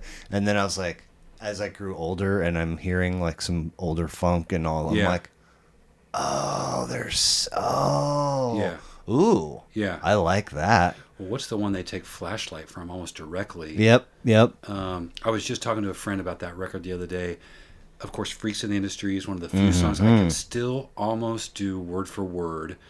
Brilliant. The one that really got me, we were talking about this Gutfest 89. And it's like the intro is like they're at some faux rock Those two show. Girls, they're lying in a cage and naked. It's crazy. We've got The Who. Yeah. Herbie Hancock's up next. I'm like, these guys at Gutfest 89. Yeah. That's genius to me. And in no way is that theft. And I get why, you know, the Turtles don't want De La Soul to use that song. Sure. I get it. Sure. Damn, but come on. Yeah. They're bringing you more... ears to your art. They're not stealing him. Okay, that's a whole other conversation. I'm trying to pull up this Bob James record and I'm not... Well, I could, you know, if you ever want to put out some content with two middle-aged white guys embarrassing themselves, I could probably go toe-to-toe with you on Freaks of the Industry. Oh, money be. So, like I said, I went out of order of release date. So, oh, that's fine. And I actually, when I first did them, I put them in order, but then I'm like, whatever. Right. So, hey, and by the way, everybody, if you're listening, seriously, dig deep into Bob James. Do what I'm doing. Google most sampled songs ever. This guy comes back to Kansas City not often enough, and it's a crime we don't recognize him as a Missouri-born and bred. Right. I mean, he is... I saw him in Tokyo with my wife about a year before we moved back here, so that would have been 2004. The Blue Note, Yokohama. There's a Blue Note Tokyo and a Blue Note... I mean, they have them around the country. Right. It was Bob James. It was, I would say, an avant-garde saxophonist, and it was a turntablist, DJ Swift. Cool. He comes out wearing like a Hawaiian shirt. He's got to be 70 or something at that time. He's not that old, maybe 60. I so am desperate to have a recording of that night. It was most incredible. That sounds awesome. So he was playing some of his songs, but completely revamped version. I mean, it was creating music. It was improvisation at its finest with a turntablist. Wow. And then I saw most recently, there was a great program here called 12 O'Clock Jump that has now been discontinued, I'm pretty sure. They recorded it in several venues around Kansas City. Where was that? Anyway, he came and played a traditional like piano set and had like a Q&A with the audience and got to talk with him a little bit afterwards and recounted that story about Japan. Could not be a more humble human being. I mean, this guy's played with everybody. He must have a 50, like I said, Sarah Vaughan. Wow. And still creating. Cool. Just beautiful. So if you haven't heard any of his music, you got to hear Bob James. That's it. For me, I've never listened to anything else by him, but that I really enjoyed that. And such a wild experience to, sort of come to post-Mo and be like, 6-track? Like, what? Oh, yeah. I love... This is my opener. This is my format. This is my content. Yeah. This is my record. It was usually about 3 songs a side. Okay. A couple long ones. Oh, nice. And like a little short and sweet one.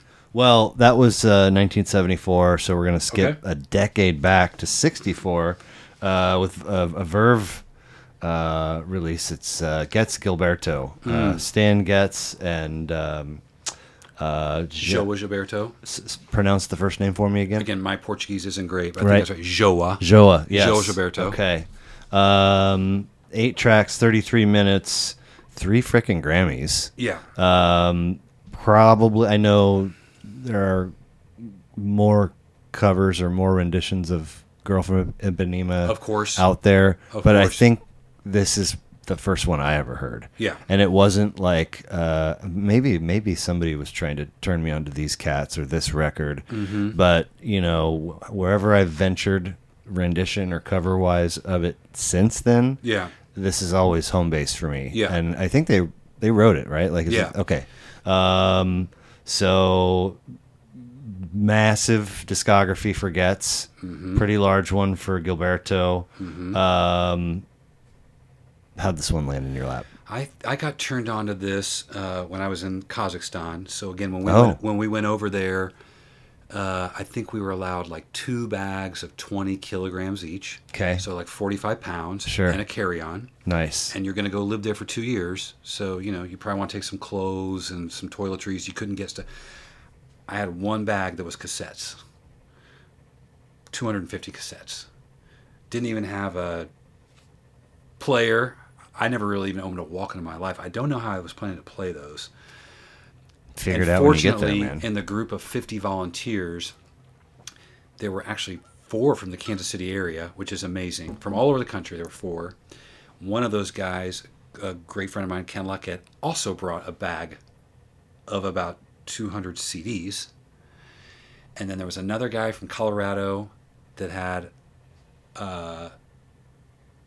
snowboard and a bag of about 200 cassettes. Nice. Like my friend Ken was like blues, jazz, not so much rock and roll. And then my other friend was more like Dead Kennedys. Oh wow. Punk, replacement stuff I was really into. So what did we do? We all traded cassettes. Of course. And we immediately bought a crappy device, but decent. Yeah. The nice one we could spend our no Peace Corps money on, dual cassette deck. Yeah. And we just started burning shit.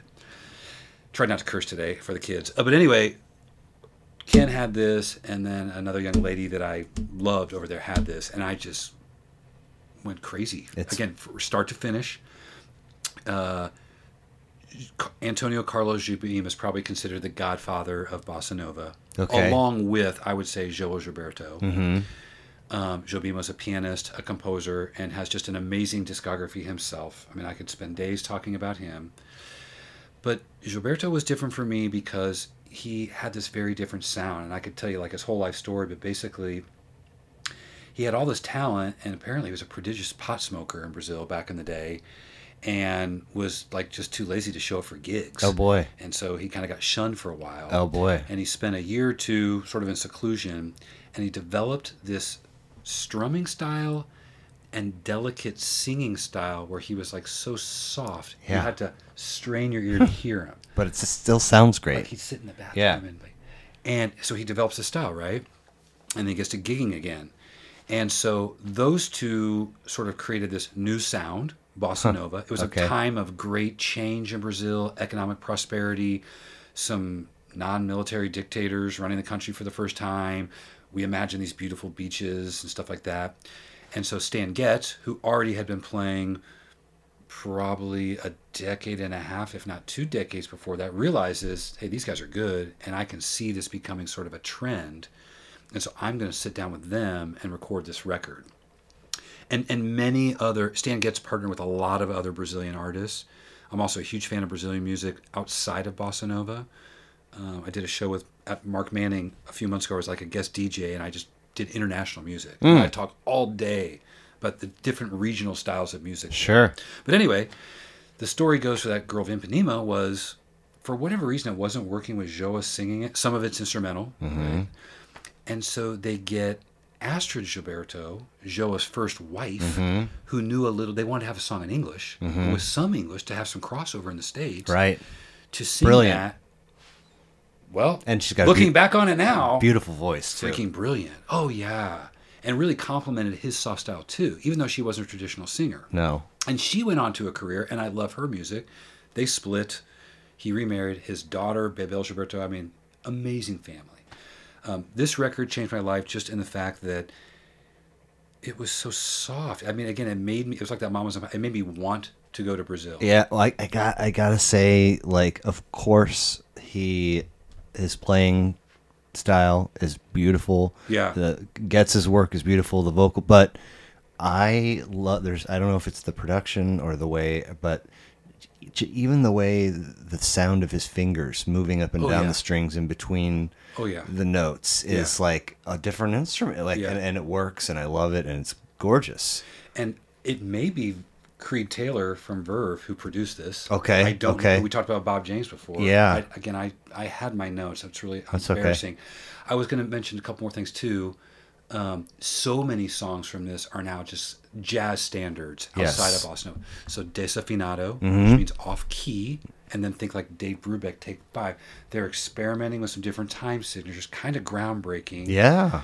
And then the other big one that you hear all the time is Corcovado, which translates as Quiet Nights of Quiet Stars. Right. And Corcovado is the name of that peak, like the humpback peak where that big old statue of Jesus is at. Really? Yeah. Okay. So there's some interesting history behind the record.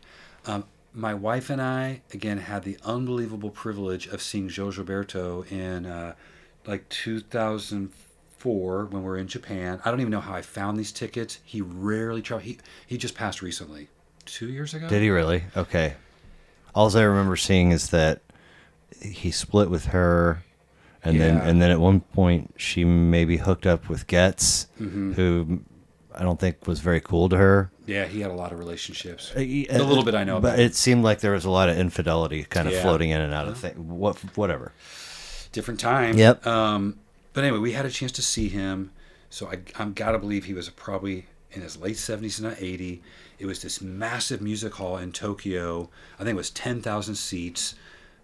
We were up top, not the worst seats, but not the best in the middle. And I'll just never forget this. Besides the fact that the acoustics in this place were just phenomenal. I mean, it'd be like the Kauffman Center on steroids. Oh, wow. That good. People in general in Japan are pretty reserved and quiet, but he comes out, there is thunderous applause, right? And he's literally like hobbling out there, carrying his guitar, sits down at the, I can't remember if it was a stool or a chair, and they've recorded this. You can buy this album. Oh, cool. And proceeds to play for like an hour and a half straight. So quiet. Quiet nights, quiet stars. Total silence. No applause. He just runs one into the other. He stops. He puts his head down. And I swear to God, for 15 minutes, I thought he was dead. Like, I thought he had like exhausted himself in a kill. He didn't move. He's just got his head down. And people are just going batshit crazy. Wow. Where?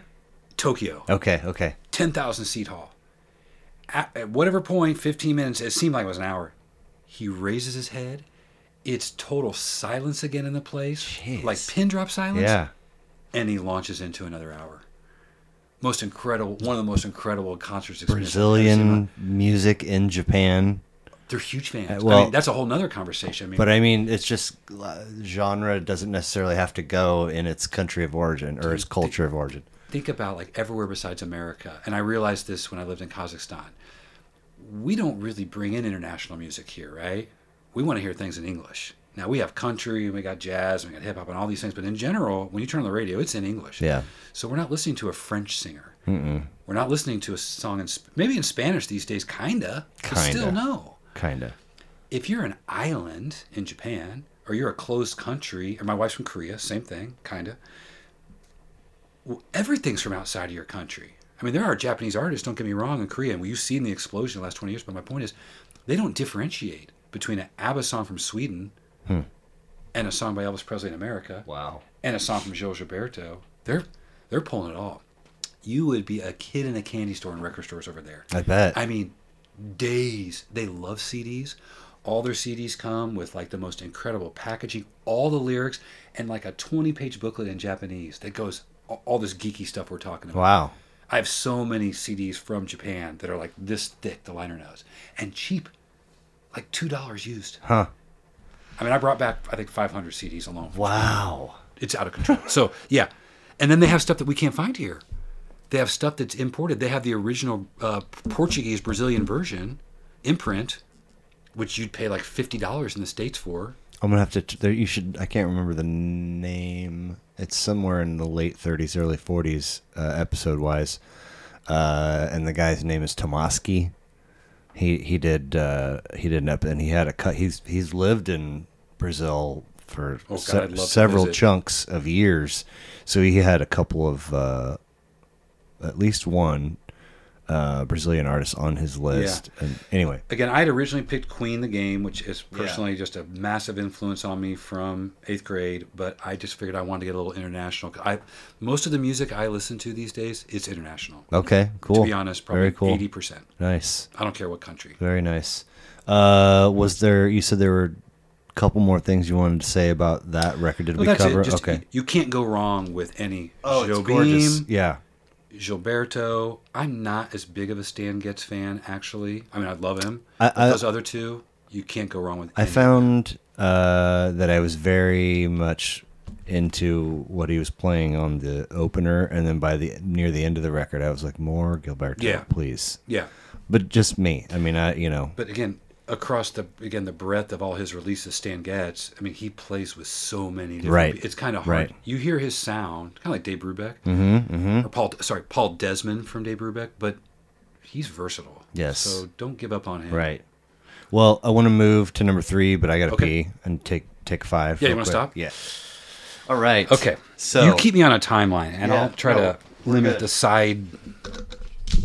All right, now we're back to the chronological release order. So we mistakenly started in 74, went backwards to 64. Now we're going forwards again. 1978, self-titled release, first of 7, The Cars. 9 tracks, 35 minutes.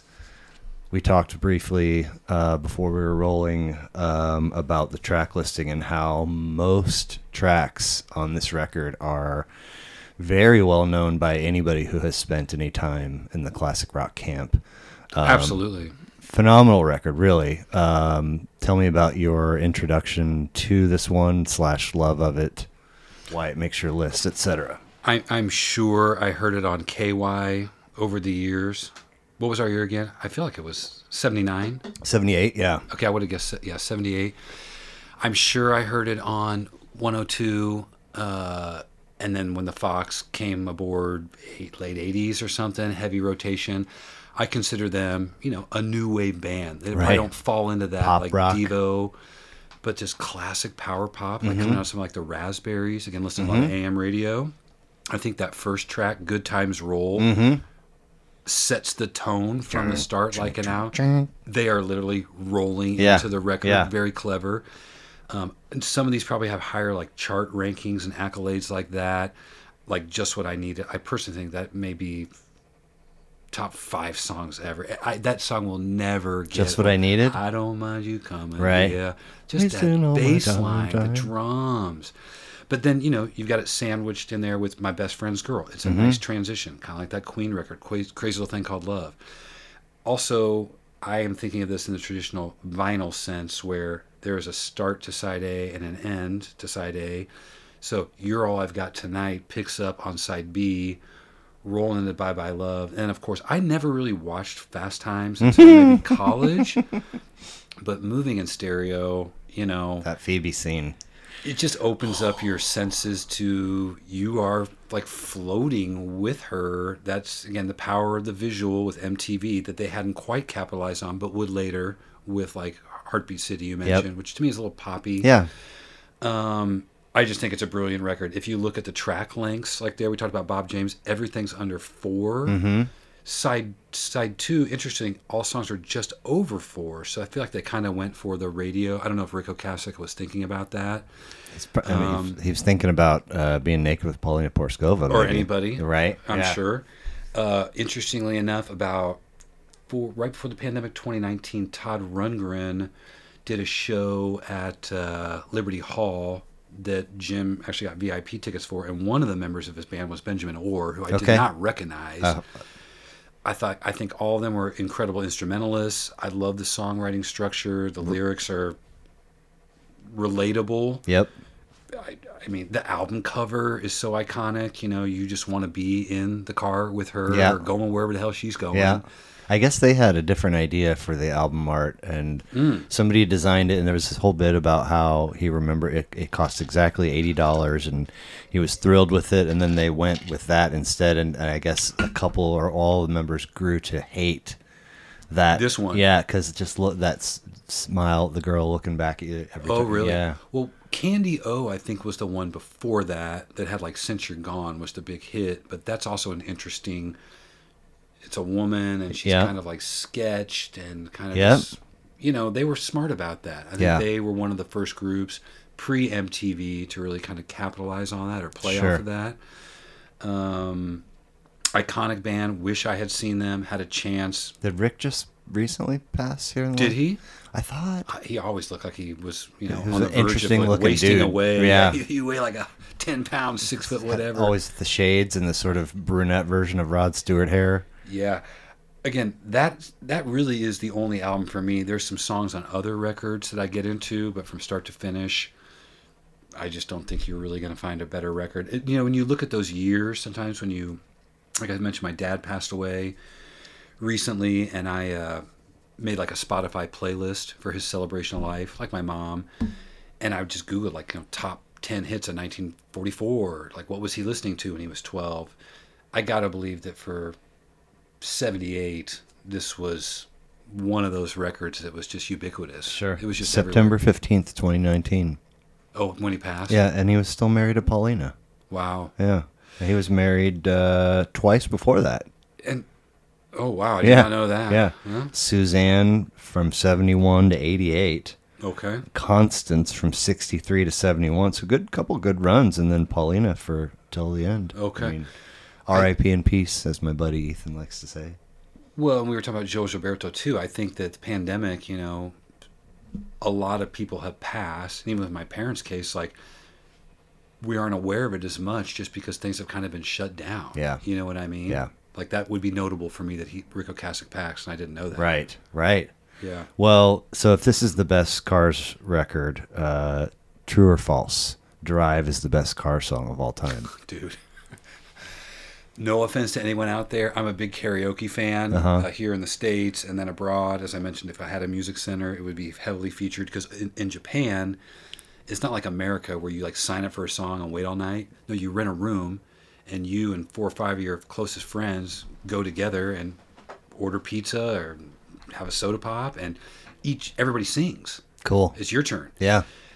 That song, Who's Gonna Drive You Home, or Drive technically, we used to go to this karaoke place, Jay Barleycorn's, which was like a converted Pizza Hut over there off of like, it's over there by Shawnee Mission West. And there was this dude every Friday, and we were there every Friday. He would do this like, who's gonna drive you home? Oh, no. Killed that song for me. No. Okay. I can't say I was a huge fan before. Oh, I absolutely. I mean, oh, God, so bad. Just the synth stuff. Yeah, and I'm with that. Lyrically, it's gorgeous. I'm with that. I have always loved Rick's voice. Actually, does the blonde dude sing that one? Or does Rick sing? Is that Benjamin Orr? Maybe. Either way. Obviously, a huge departure from most everything else they did. Mm-hmm. But, I mean, it's still freaking beautiful, man. I love that tune. I didn't have that experience. This guy, we have made fun of this dude, whatever his name is. God, I hope he's still alive. And he was so into it. But I'm like, dude, that's bad. Yeah. You just ruined my night. Wow. Sorry. So a short leap from 78 to 80, Wild Planet. B-52s. Yeah. Second record of 7, 9 tracks, 34 minutes. Talk to me about these guys. I was not into, you know, their hit Rock Lobster off their first record, which is probably my first exposure to the band. High school. Again, sure. We were called the New Wave Honeys at Rockers because my group of friends, we didn't listen to I listened to classic rock and I loved it. I just wanted to listen to music. So I heard that song and it's just kind of kitschy. I didn't get it. And then when I got to college, probably 88, so the year is, you know, what, only 8 years since the album was released, I got into Wild Planet, Whammy. They had an EP called Mesopotamia. I want to say David Byrne produced that. I feel like that string of records, their self-titled debut, Wild Planet, Whammy, and Mesopotamia, those albums changed my life. I mean, I listened to those from start to finish just constantly, and the other guys that I hung out with at that time. Wow. They were fun. The look, I think, was very important. You know, they had the bouffant hairdos and stuff. Big stage presence. I wouldn't even say naive, just being unaware of the gay community. I didn't really associate that with Fred Schneider until the album that came out when I was in college that year, Cosmic Thing, which had their huge hits like Love Shack, like commercial radio hits. Again, very smart about MTV. They played that up. I feel like those first four records from start to finish, I could have picked any one of them. Oh, wow. Equally. Okay. I looked at their first record. I felt like the second half wasn't as strong.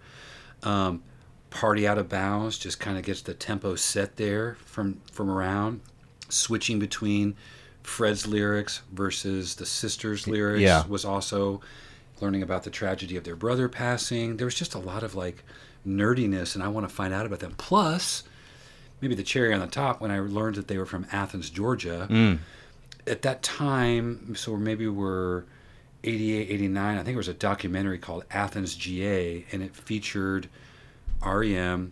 doing, they did a cover of the Everly Brothers' Dream on there that I personally think is still one of their best songs ever. Cool. Groups like Pylon, who had a resurgence about 3 years ago.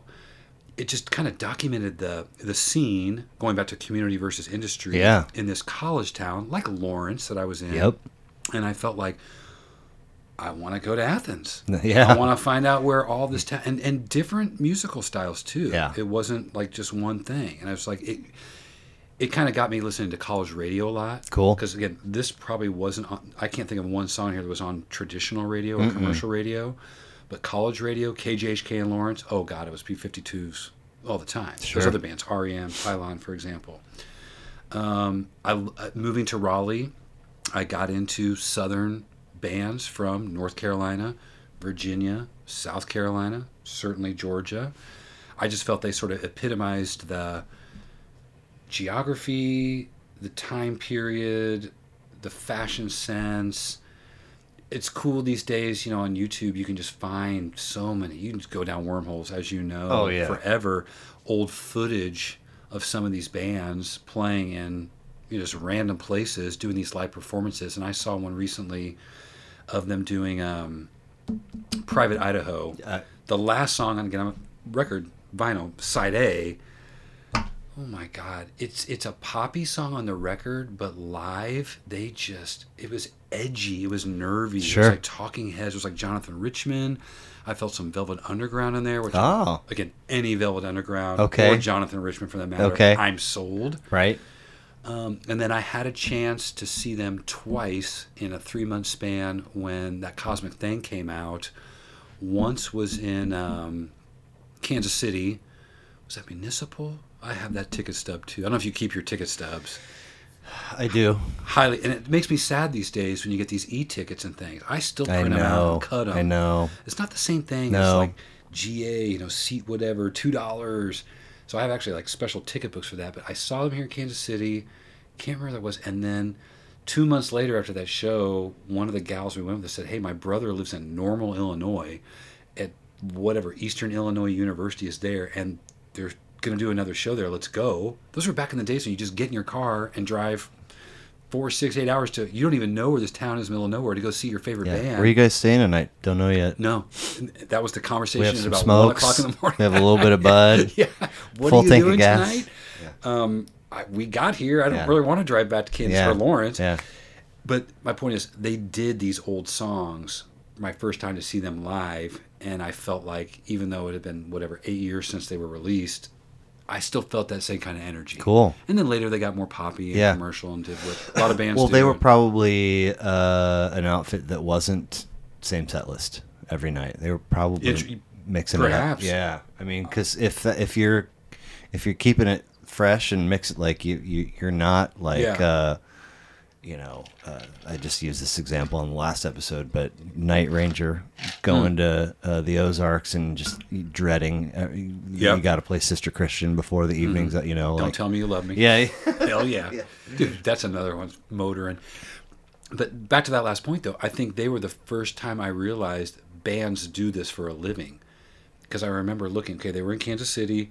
Now they're going to Denver. They went West Coast, but now they're circling back, and they're getting back to Illinois. And I'm like, Jesus Christ, they've been on the road. They're for still like on the road, 3 months now. Yeah, I mean, grinding. Yeah, and you know, again, you mentioned R.E.M. They had their manager. They dropped out of school in Athens, and their manager was driving around in some blue van, and they had like a $2 a day per diem for food a piece. Mm-hmm. But hey, we're in this. This is what we're doing. Yeah, we're in this band. We're on the road. We're gigging. Yeah, figure it out. You know, for me, that's still the only way to do it as an artist. You just simply have to get out. And I don't know that I could do that. It's not for everyone. Right. But if you think people are going to notice you, I think about Radke.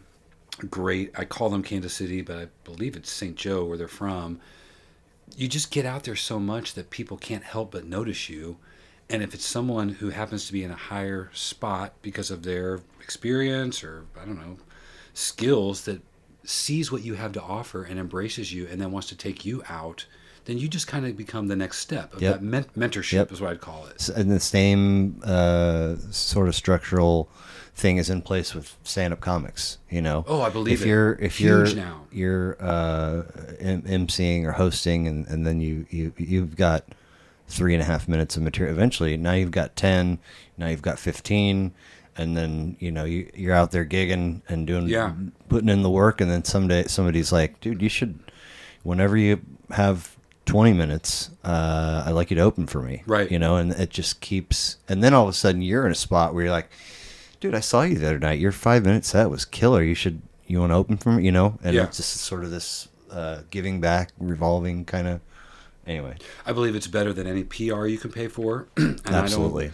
Necessarily believe in lucky breaks. I believe in you just make your own break because you're so active and productive, and people luck just finds a way to sprinkle itself in here and there. Yeah, but you're the one churning out the. Yeah, people can't help but notice you because you're just active. Yeah.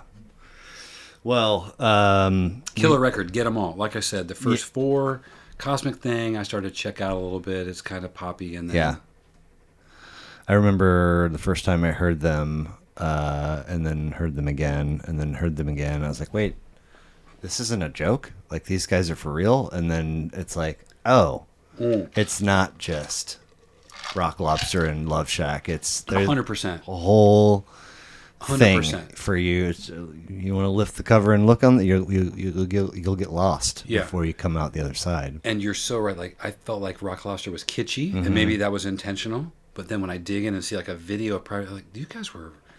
You were cutting edge. Yeah. You know, you were really pushing the envelope. Yeah. And even on, like, Cosmic Thing, they started talking about, like, women empowerment, like housework. I don't need a man to make me clean. Right. Anyway.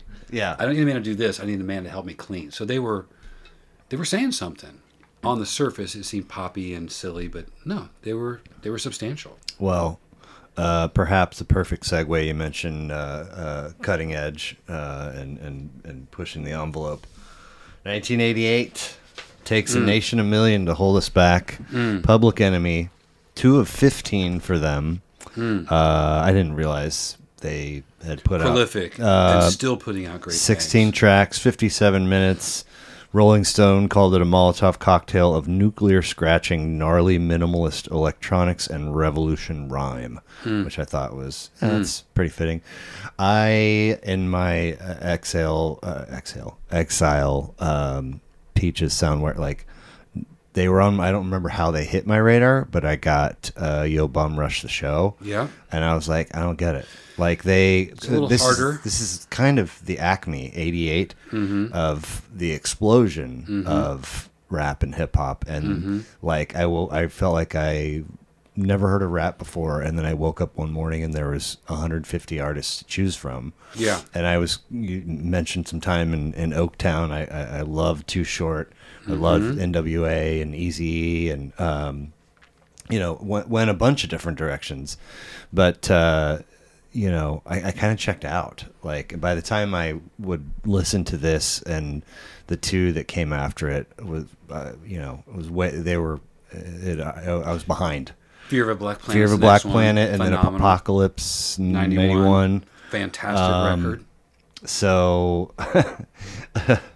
Flavor Flav was always, at least for this one and for Yo Bum Rush's Show, like, a very odd juxtaposition to put him next to Chuck D, and Chuck D is like abrasive and in your face, and he's serious about making music, but he's serious about social issues and equality and all these things.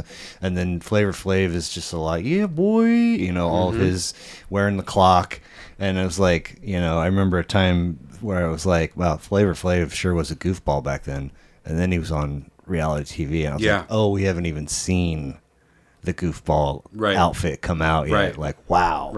But how did this one, how'd you cross paths with this one? It's interesting you brought up that Yo Bum Rush the Show, because I think my first exposure to hip hop was probably Beastie Boys' License to Ill, which I did not care for at that time. That was probably my sophomore, junior in high school. You know, Party for Your, I know Travis Kelce, I don't like that song. That's whatever. I don't like that song. Strange that the last track on this is... And they're interesting about that. I'll get to that in a sec. But I didn't care for that Beastie Boys song. And a lot of that hip-hop that I heard at that time, actually, I bought that at Peaches. I bought the cassette for Run DMC's King of Rock, which is the one before...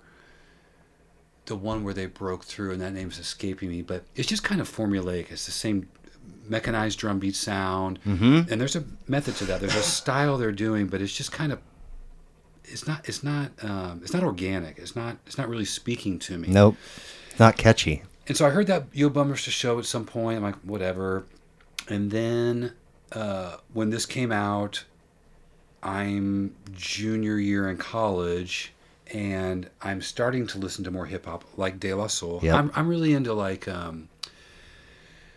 What was the name of their group? Native Tongues. Native Tongues. Yeah. I was really into like intelligent lyrics, clever samples, things that catch me off guard. Definitely, I mean, I got into NWA, but I was definitely not into that side as much.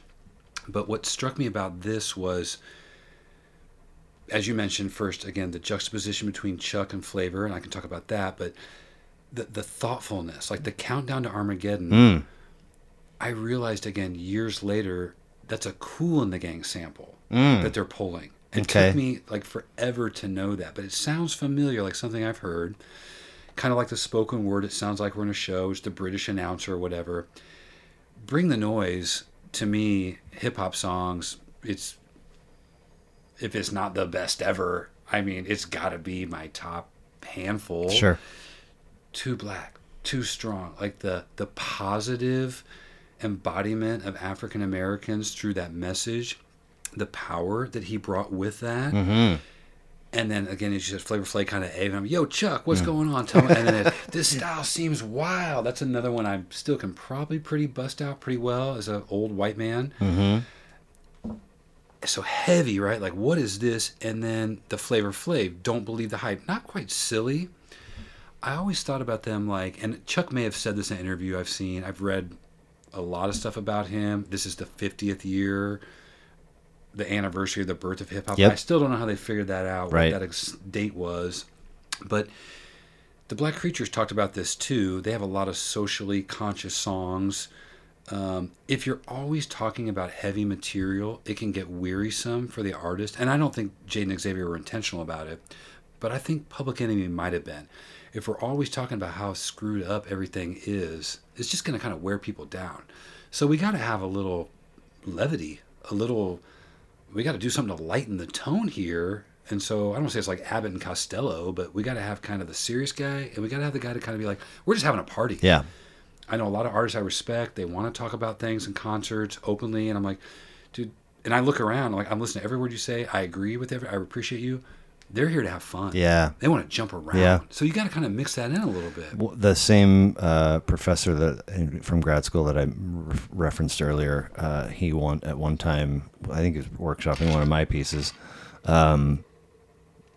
talked about this notion of every piece of information you give the reader is a thing for them to carry in their shoulder bag up the hill, and the hill is your story. And at some point, You got to be mindful of the fact that you can't give them too much, because they're going to put it down, or they're not going to walk all the way to the top of the hill and see the other. Too heavy? Yeah. So like, interesting. You know, you definitely need, I think, Flav to balance out the seriousness of Chuck.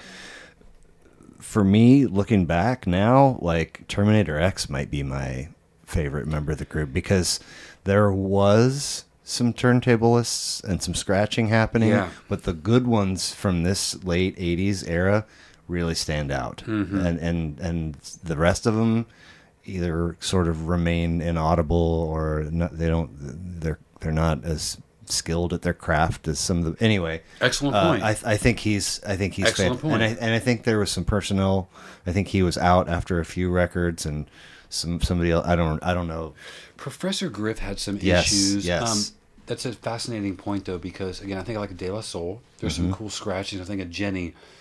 It wasn't taking it to a level of art that I think Terminator X did. Right. I'm way into, again, just DJs, whether it's DJ Spooky, Dr. Octagon, I mean, I'll go on and on forever of like people who scratch for a living. I told you about the Bob James show.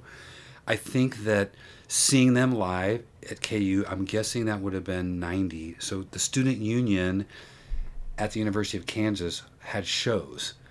Not regularly, but I would say like 2-3 semesters that the student union group, the students they have a budget and they mm-hmm. still do these things these days and they bring in artists. Yeah. And I had the chance to go see Public Enemy downstairs, kind of, I call it the ballroom, but that's not what it is.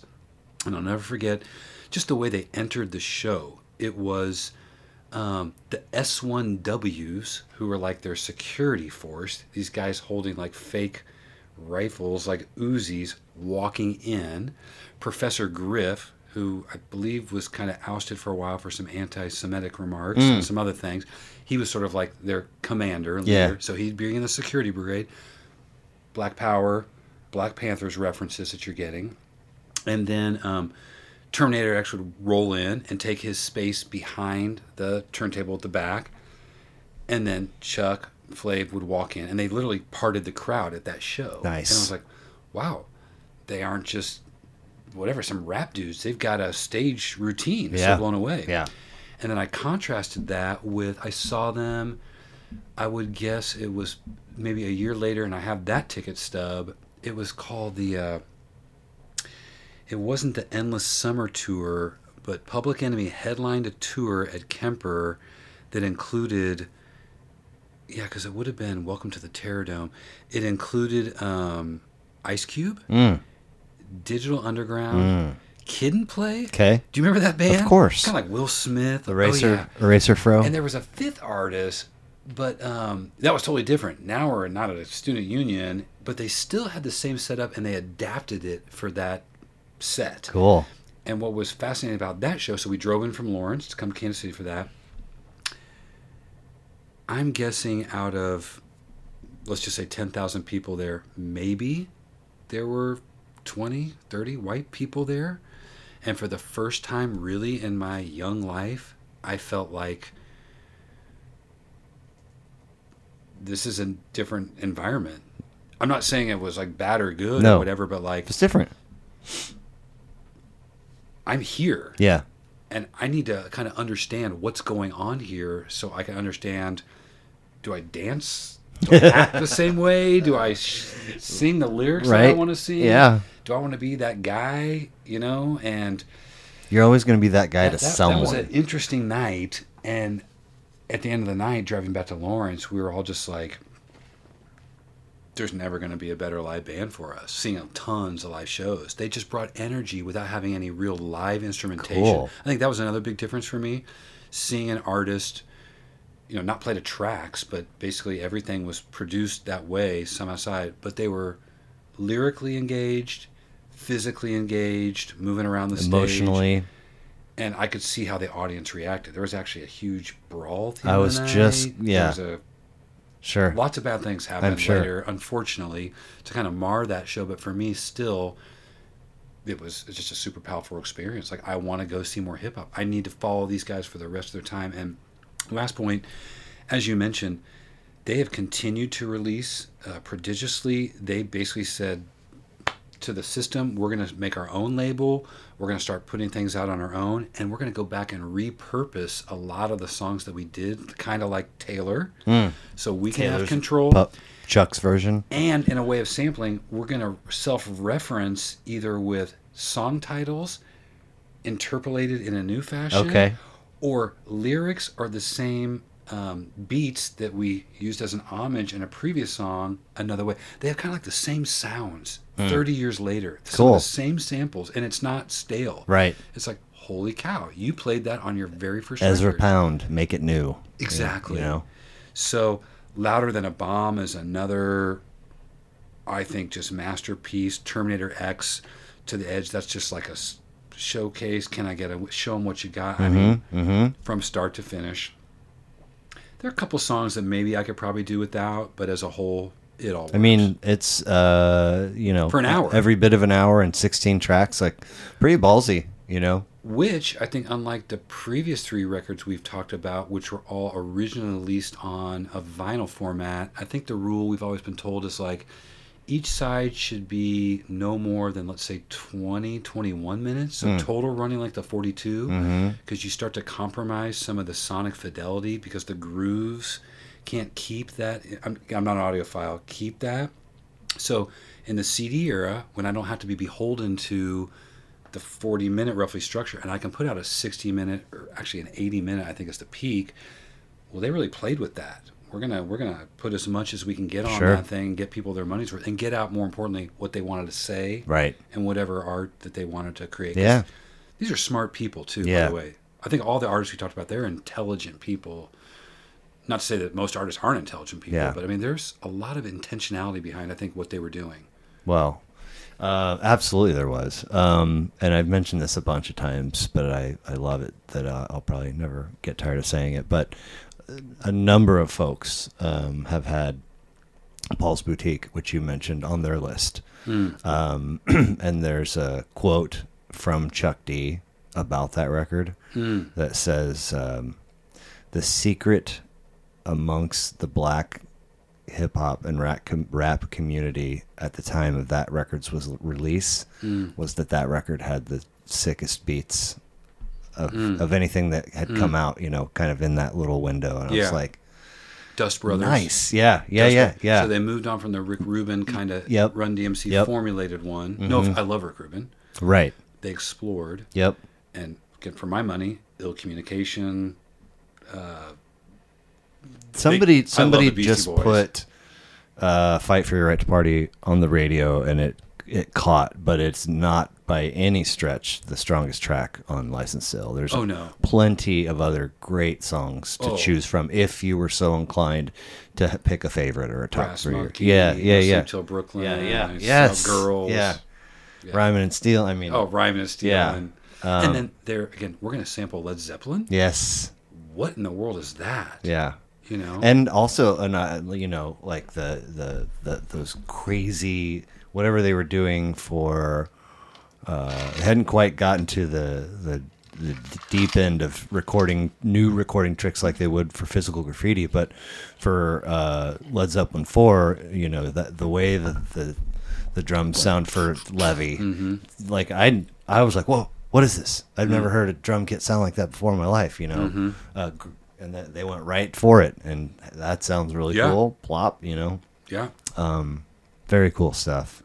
We should, you mentioned it briefly already, but give a quick shout out to Queen the Game, because it was put in the lineup and then got yanked last minute. Yeah, I'll say this. So 8th grade year, 82, student council's going to have like an end of the year dance party, Curie of ours from my school. Yeah. And so, of course, I am in 8th grade. The cool kid that supposedly had like the DJ lined up. Well, turns out the night of the party, he didn't have the DJ lined up. Uh-oh. Fortunately, I had one of those turntables that was like a suitcase. So it was like a big box, and the speakers were on the side. And when you pulled out, opened the suitcase, the turntable dropped down, and the speakers were on the side. So I don't know what I was thinking, but I packed my portable turntable, and I brought 5 records. It was Journey, Escape. And I've come to kind of loathe a couple songs on that record. I don't need to hear really any Journey again for the rest of my life. I like Journey. Again, some of their early stuff is really great. Like when the lights go down in the city. I mean, I want to bust out my lighter every time. Sure. That song just makes me weep. That is a very good song. However, don't stop believing. Like, exactly. Don't put that on. You ruined it for me. Yeah. Karaoke. Yeah. But well, then again, and then Steve... Then again, One Love is pretty good. One Love... Stone in Love is... Okay, anyway. So I had Journey, Escape. I had Foreigner 4, which also is a dynamite freaking record. Nice. I mean... And I had bought a couple like their early albums at garage sales. I love that band at that time. Styx, Paradise Theater. So I'm really dating myself. Queen, The Game, and then Buckner and Garcia's Pac-Man Fever. Oh my God! Dr. Domeno, about 10 songs while I do the Donkey Kong and stuff. I had it. Yeah. So bad. Yeah, there was a Frogger tune on there. Flock of Seagulls got left at home. Okay. Unfortunately, the self-titled. No, that Queen record again starts out with the title track. It's just so weird and trippy. Unlike the other stuff they had done, they were starting to kind of incorporate some different sounds. Another One Bites the Dust. One of the best bass lines ever written, which is chic. Good Times. Oh, Good God, Times, which is Blondie's Rapture, same bass line, and another one. So which Grandmaster Flash captures all in the message. Grandmaster Flash and Sugar Hill Gang, I think. Furious 5? Yeah, I think that, to me, that's always been... That was a bridge. But that's always been whoever figured out the 50 years. I always thought right there, that's the birthplace. It's probably a couple years before that, but... I'm no scholar. Right, anyway. Different. Crazy Little Thing Called Love. Good one. The second side's a little weaker, so that's why I didn't pick it, Sail Away, Sweet Sister, Cummings. I mean, they're okay, but I guess what it was about Queen that got me, that album I spun so regularly. And then about a year or two after college, one of my cousins, I was dog sitting my aunt's dogs, and he had his CDs at home, and he had Night at the Opera, News of the World. Actually, he had them all on CD. Wow. And I started to dive in deep besides the stuff on the greatest hits, and I realized... I just think they were a phenomenal band. Brian May was incredible. Still is. I hope so. Again, yeah. They were just so good. And I don't know. I wish I had seen them live. I don't know that I ever actually had an opportunity. Right. But yeah, that just kind of that time period. Middle school, going into high school, there's just some things that stick out. Yeah. And so my point is, so this student council party, we had 5 records. And for the 4 hours of the night, we played those same 5. I played those same 5 records. And trust me, Don't Stop Believin' and Open Arms and One Love filled the dance floor of the 60 eighth graders every time. Of course. No matter how many times we played that song. Yeah. So I always remember that record. Nice. So we spent a healthy amount of time talking center cut records. I mentioned the Linktree right now. The socials is just follow us on socials. That's the main thing. We talked about the. I think we talked about the podcast on Spotify before we were rolling, but Center Cuts. Center Cut, and there's upwards of 40 episodes, I believe. Close to that. I believe about a year and a half. But they're out there if you want to go give them a listen. And to kind of explain the premise of that too, the idea was we were trying to answer the question: what does the music industry need in Kansas City? Yes. A, and then B, don't just complain about what it is. What are your proposals for solutions? And we brought in venue owners, record store owners, and not just owners, but people that work there, other labels, music, media, press here in Kansas City. A lot of the people we just mentioned, obviously Michelle Bacon, Chris Agarian, Mark Manning, Steve Tulipana, Ann Stewart from Records of Merit. And it's kind of like what you did with your show. We ended up spending more time talking about the person's life. What were you influenced by? Did your parents have records? And then kind of what does the industry need got pushed to the back after the 2 or 3 hours. Okay. But I'd highly recommend. Well, lucky for me, that's kind of what I'm not. Yeah, let the tape roll. Yeah. Let the tape, it's all, I mean, I am so appreciative, and Jim, all of our guests. If I feel like whoever it is, it doesn't matter. If you come sit and BS with me about a little bit about yourself and about some of your favorite music, and then later we've gone our separate ways and we're back in our lot and we come across a thing that I think Kansas City needs to work on, or it could be anything. And then maybe we connect. Yeah. You reach out, hey, man, I think it would be a good idea if, or vice versa. We know each other. We've sat and now I'm more motivated, I think, to pitch in, give you a little time, give you a plug or whatever it may be. You know what I'm saying? Sure. Like we've had dinner together, and now we're going on our second date, sort of thing. But so I know that there are the three prongs, which is put out music with local artists, issue stuff that either is a re-release, buried treasure, or never put out in the first place, and then the music industry in KC. Yeah. So that's the three-headed monster is there right now at this second, like sort of a first, front burner piece that you're working on, or is it just those three things driving together?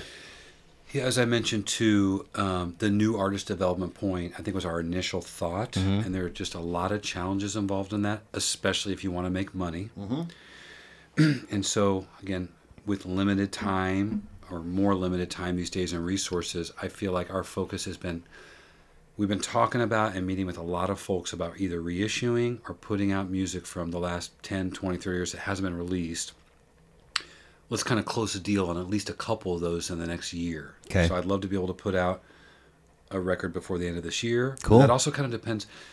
In general, it's not a good idea to put a record out, I would say, after Halloween. Even before Blair, September. Like September, personally, because it's end of the year. School started. Holidays. Yeah. End of the year list. Grammy consideration. You want to go that deep. You kind of get lost in the shuffle. Yeah. And do you really want to go out and play a bunch of shows, which you would need to do to promote a record in Rolling December the holiday, when it's freaking cold? So if we could put out one or two records in the next year, and again, there's a whole promotional strategy, so that means you basically have everything done 6 months before it actually comes out, because you start building, and then 6 months after that to continue to promote. I think that's an area a lot of artists forget about. Like, once it's out, you're not done. Right. You're actually just getting started. Yeah. But the music industry piece, though, is something that's really become important to me. Kind of like you just mentioned, like, now that we've talked, let's support each other. If we can shine a light on somebody a little bit extra, that's good. I have always had that. What's the cliche? Like, lifting, the rising tide lifts all boats, or whatever that is. Mm-hmm. I remember when we first started the label, we only wanted to work with a handful. I only wanted to work with a handful of artists so I could be available to them. And I thought that, we can't sign everybody. We can't work with everybody formally in Kansas City, but it doesn't mean we can't support them. So my initial thought was, I want to write a blog. Oh, cool. I want to go to shows, and I want to write about it because there's not enough press here. Right. I want to do album reviews, and I want to do previews because there's not enough press here. And Jim said, well, but if we highlight such and such band, well, then some other label will come and snap them up. And I thought, that's true, but we can't work with everybody. Right. So that's not a bad thing. That's good. That's putting out, it's showing how much talent's here in Kansas City. Yeah. So let's choose wisely. Doesn't mean we have to stop support. And Jim's not saying let's don't support other people. So this past 6 months of 2023, again, I've really focused my energies, and we have, on whatever we can do to help any artist that we feel a connection with, that we, of course, think is talented, working hard, creating beautiful art.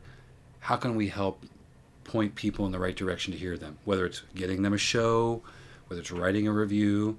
I actually started a workshop class last week that I want to talk to you about.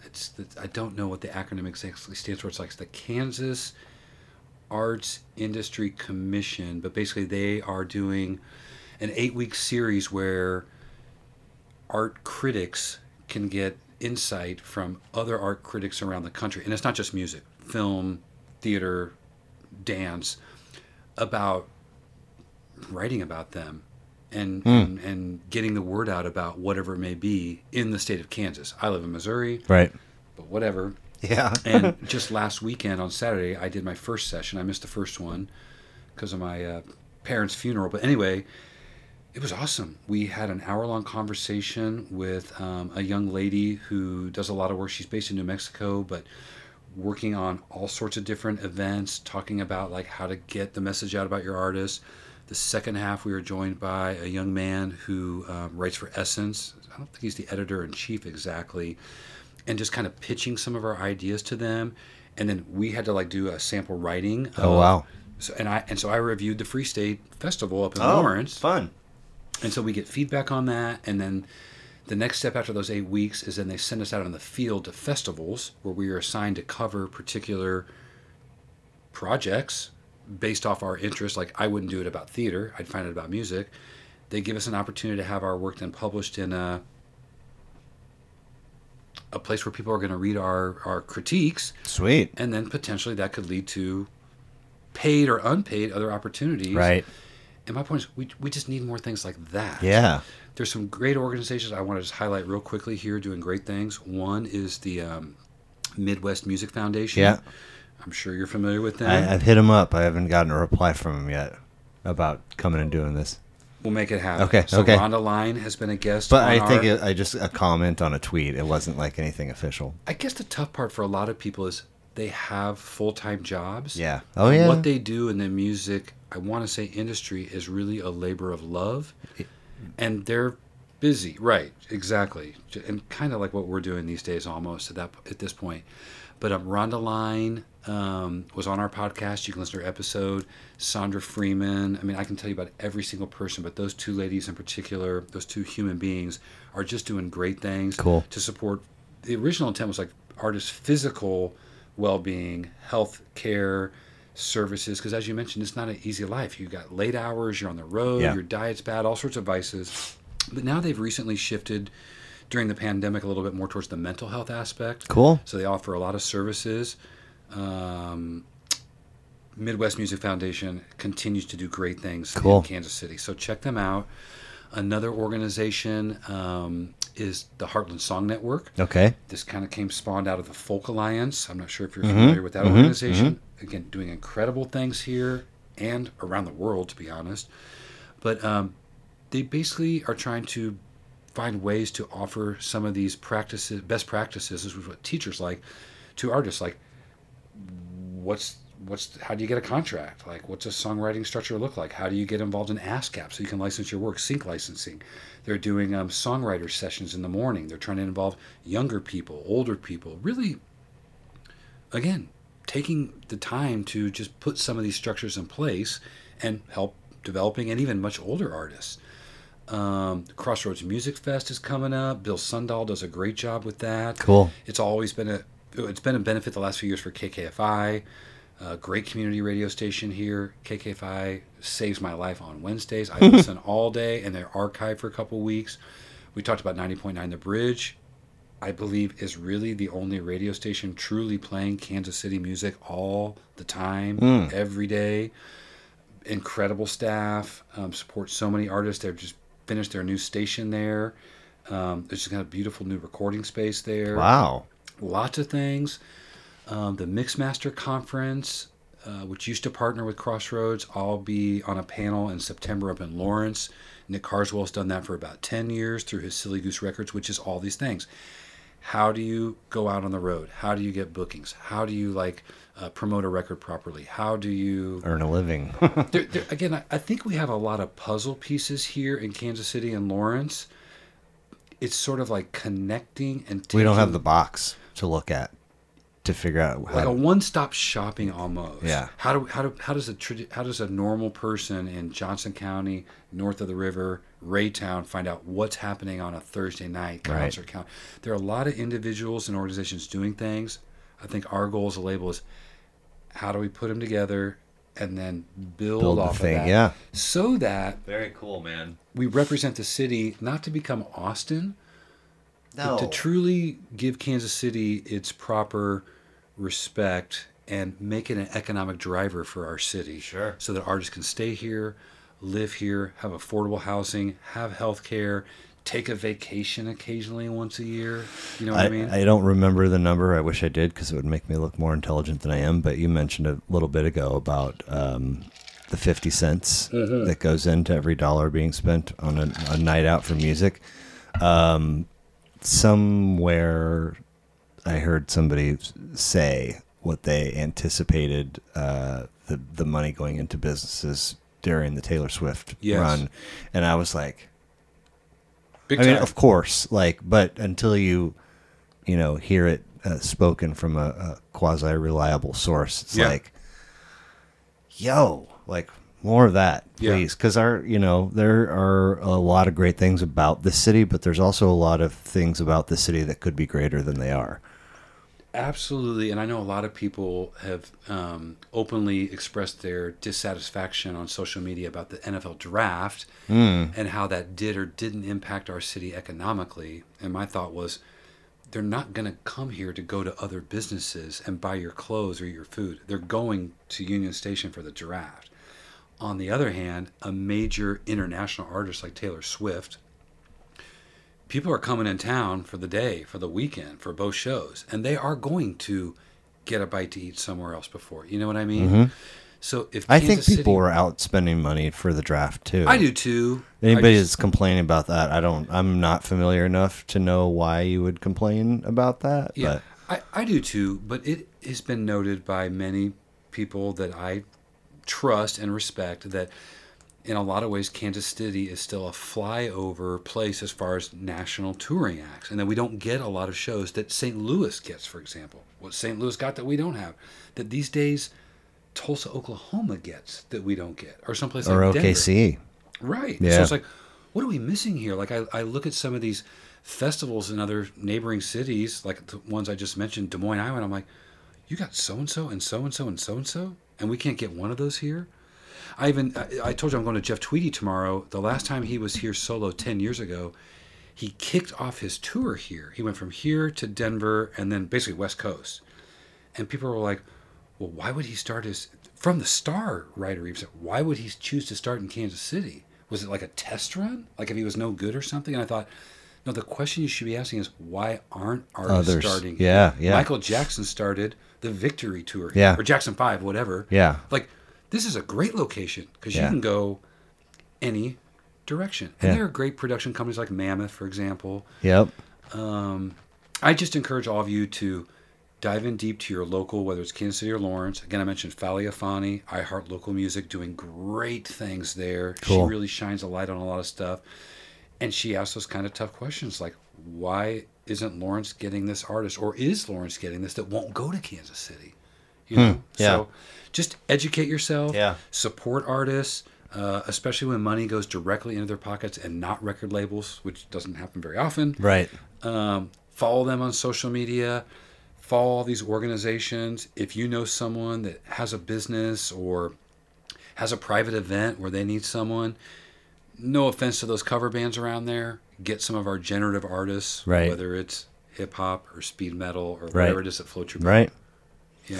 Appreciate all that you're doing, too. Of course. By the way, Blake. We need to get you out of here, but I have five hokey questions. I was ready. Okay. Had to get that little plug in for some of our comrades. All right. So you can visit your past self at any age. What age are you choosing and what are you saying?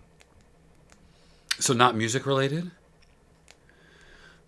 Yeah, I knew that. Man,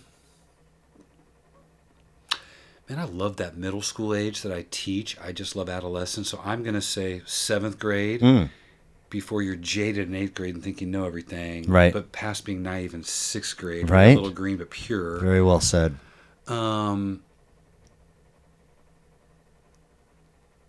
Open your eyes and don't be so quick to judge.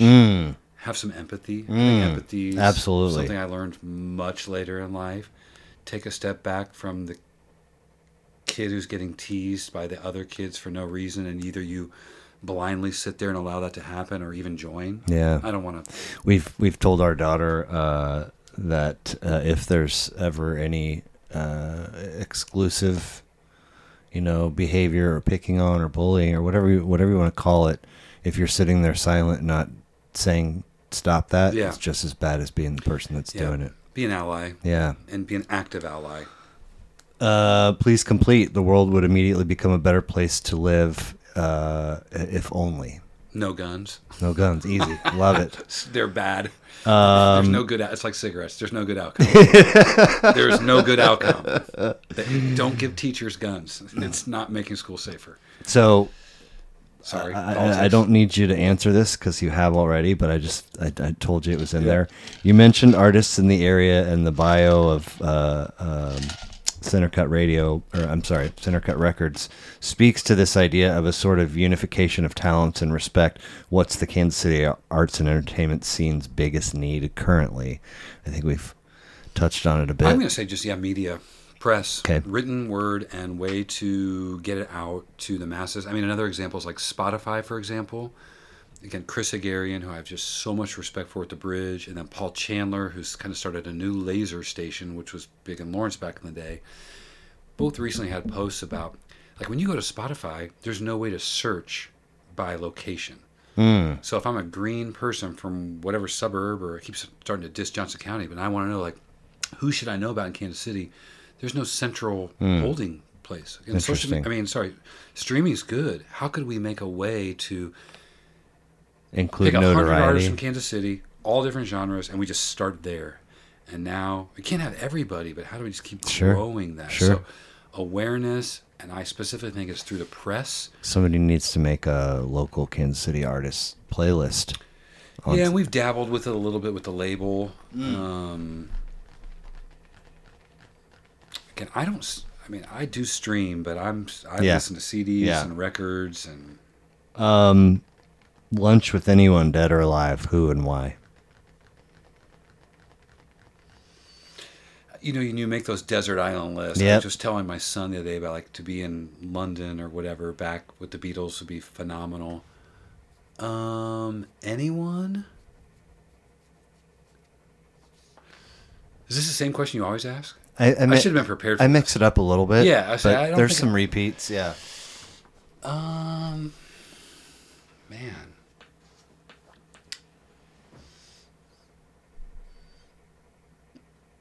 I would pick someone alive, probably. Like Chuck D would be fascinating. Oh, cool. I'm really into social... I don't want to call them philosophers. Somebody like Noam Chomsky, I think, is just a Jedi. Not to keep focusing on men here, but my son and I love George Carlin. Okay. If I could sit down for an hour and just listen to him dissect culture in such a concise but detailed way. Yeah. That dude. I like humor. Absolutely. Again, people that lighten it up a little bit when things are so freaking depressing. Yeah. God, I know. Tomorrow morning you discover that you are the proud recipient of $85 million. What's your first move? Take a day off and figure out what I'm going to do. I don't know. There you go. I love it. Certainly probably have a party or something. But, save the planet. I mean, invest in good causes. But yeah, I think we work way too hard in this country. We talked about Japan before. America surpassed number of hours worked, per capita or whatever that term is. Several years ago, Japan. We work way too hard. We have no... holidays. We have like 7 total holidays for the year. Weird. I mean, I just take a little time. Yeah. I think we don't take enough time to reflect in our lives because we don't have time to reflect. Right. You know what I mean? Yeah. What would you do? $85 million. That's turn tables for a sec. Pay off the house. That's my very, first, like, eliminate, like, that takes eliminate up debt. Bandwidth, up here. Like, sure. Like, eliminating space that's, opens up a lot of other things. Still got to pay your property tax. Whatever. But it's going up. But I'm not carrying it morning, noon, and night. Like, just this the cloud, the rain cloud just fall. Anyway. I hear you. Patrick Spray, Center Cut Records, Instagram, Facebook. Yeah, we have a Twitter page, but I'm just not active. Sure. I can only do two. Well, you can do one of those Hootsuite or something where you post on one and it goes to the rest of them. I don't know. I don't follow that practice. I've heard that it doesn't lead to as I don't good. Like it. I don't do it. I intentionally separate posts. And even for this, I'll I'll tweet about it, and I'll put in it when a new episode is out on Thursdays, and I'll do it. But I, you know, there's some details that are going to be the same because it's you and it's your list, and so. But it's not going to be the same. And generally speaking, podcast aside, just for personal, you know, I'm different in all three because there's too many people that I follow that, like, you know, the doom scrolling that I spoke of. You know, it's like, man, I don't want to see your same fucking post in three spots. Yeah, like, I hear you. Mix it up a little bit. But again, being very new to social media, the way I look at it is Facebook's for old people like me. Mm-hmm. Instagram's probably for my 30, 35, maybe 40-year-old crowd. Sure. Twitter is for my son's age, but he's getting disenchanted with that, 19. And then, of course, you've got TikTok for the youth that's now being sort of copied by these YouTube shorts and other things for older. Instagram Reels. I always tell artists, you can't avoid it, and actually you should use it because it's free. Yeah. It's just time of your day. Yeah. So pick two that you feel suit you best. Yeah. I just don't post the same thing. I mean, I don't post and share that across those platforms because I just feel like it's getting more reach. And based off our massive reach of, like, you know, 10 people, it's really been effective, Blair. So, you have 10? Yeah. You know, whatever. Do whatever you want to do. There are no rules out there. We were done until you said that, and it threw another one into my brain. True or false? Mm. It is okay and acceptable to wear the T-shirt of the band at the concert you're attending. I'm going to Jeff Tweedy tomorrow. I keep talking about that. I have the shirt that I have the poster of in my room from 10 years ago, and I'm going to be freaking sporting that shirt, hopefully sitting front row again for his concert. It's a Jeff Tweedy shirt? Oh, yeah. He's got like a sombrero, and it's really cool. It's out in Spanish. All right. If he calls me out, sure, it'll totally make my day. Sure. In general, no. Okay. Or at least, let's put it this way, not day of show purchase. Like, I'm not going to the show. I would argue the opposite. Oh, so if you got it, you're representing. If you bought it there and you want to throw it on, go for it. Okay. But. Reppin'. But we are all at, almost all of us, probably 99% of us are at Jeff Tweedy because we're Jeff Tweedy fans. This is your opportunity to show me what else you're into, man. Yeah. You like peanut butter and jelly sandwiches? You know, wear a peanut butter and jelly sandwich. He notices that shirt, so I'm going to have that person open for me next time. Yeah, who is that guy? Right, exactly. You know, we got to support. That's a tough one. I will say this at my age, too. Like, my concert T-shirt selection, I just cannot throw things away. Dude. But these last few years, pandemic, I'm starting to, like... The struggle is real. I had that Hoodoo Guru since the Shadow Show in 91. Yeah. I wear it once every 10 years. I probably don't need this. Yeah. That Elvis Costello shirt from Exile Records. My Grey Boy All-Star shirt that I'm wearing right now is probably 15 years old, and I never once knew to turn...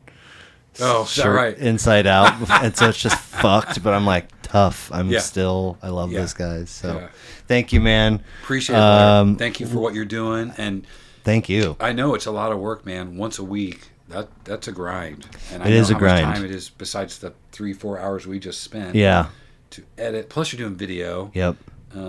Hope that turns out well. Just saying, like, people. You got to start somewhere, right? So you're going to keep building, and I hope that in some way, Center Cut can help connect you with more people doing a lot of similar things, and we just continue to raise those boats. Absolutely, I love it. I love the whole root system of support and growth and love that you've kind of touched on in everything that you've said tonight. So I'm glad that you're doing what you're doing. Appreciate Hopefully, I can do something to help you at some point down the road, or an artist, or whatever. But seriously, appreciate you being here. Did you guys see these handwritten notes, by the way? I need to give Blair some props too. It's, he's just track listing and runtime. Well, no. Well, it takes time, man. Well, you print something out. But keep going. You come across the occasional gem, like and I John some Center Cut stuff. John what? There, one more. Jorge Berto. So no, let's go one. Give them the proper look, though. There you go. There, Bob James. You come across the occasional gem that's got it there for you, and you're like, "Hey, freebie." Yeah. Now, granted, I overlooked the fact that runtime is not on there for each of those tracks. I know what they are. I looked it up, though. Again, they're all long. Again, I love all the Almar work. Thanks for taking the time to print this all out. Do your homework. Yeah. I did not bring my notes. but you didn't need them. I mean, you got it all up there, right? To be determined. Thanks, man. Okay, best wishes. All right, see you. Take care.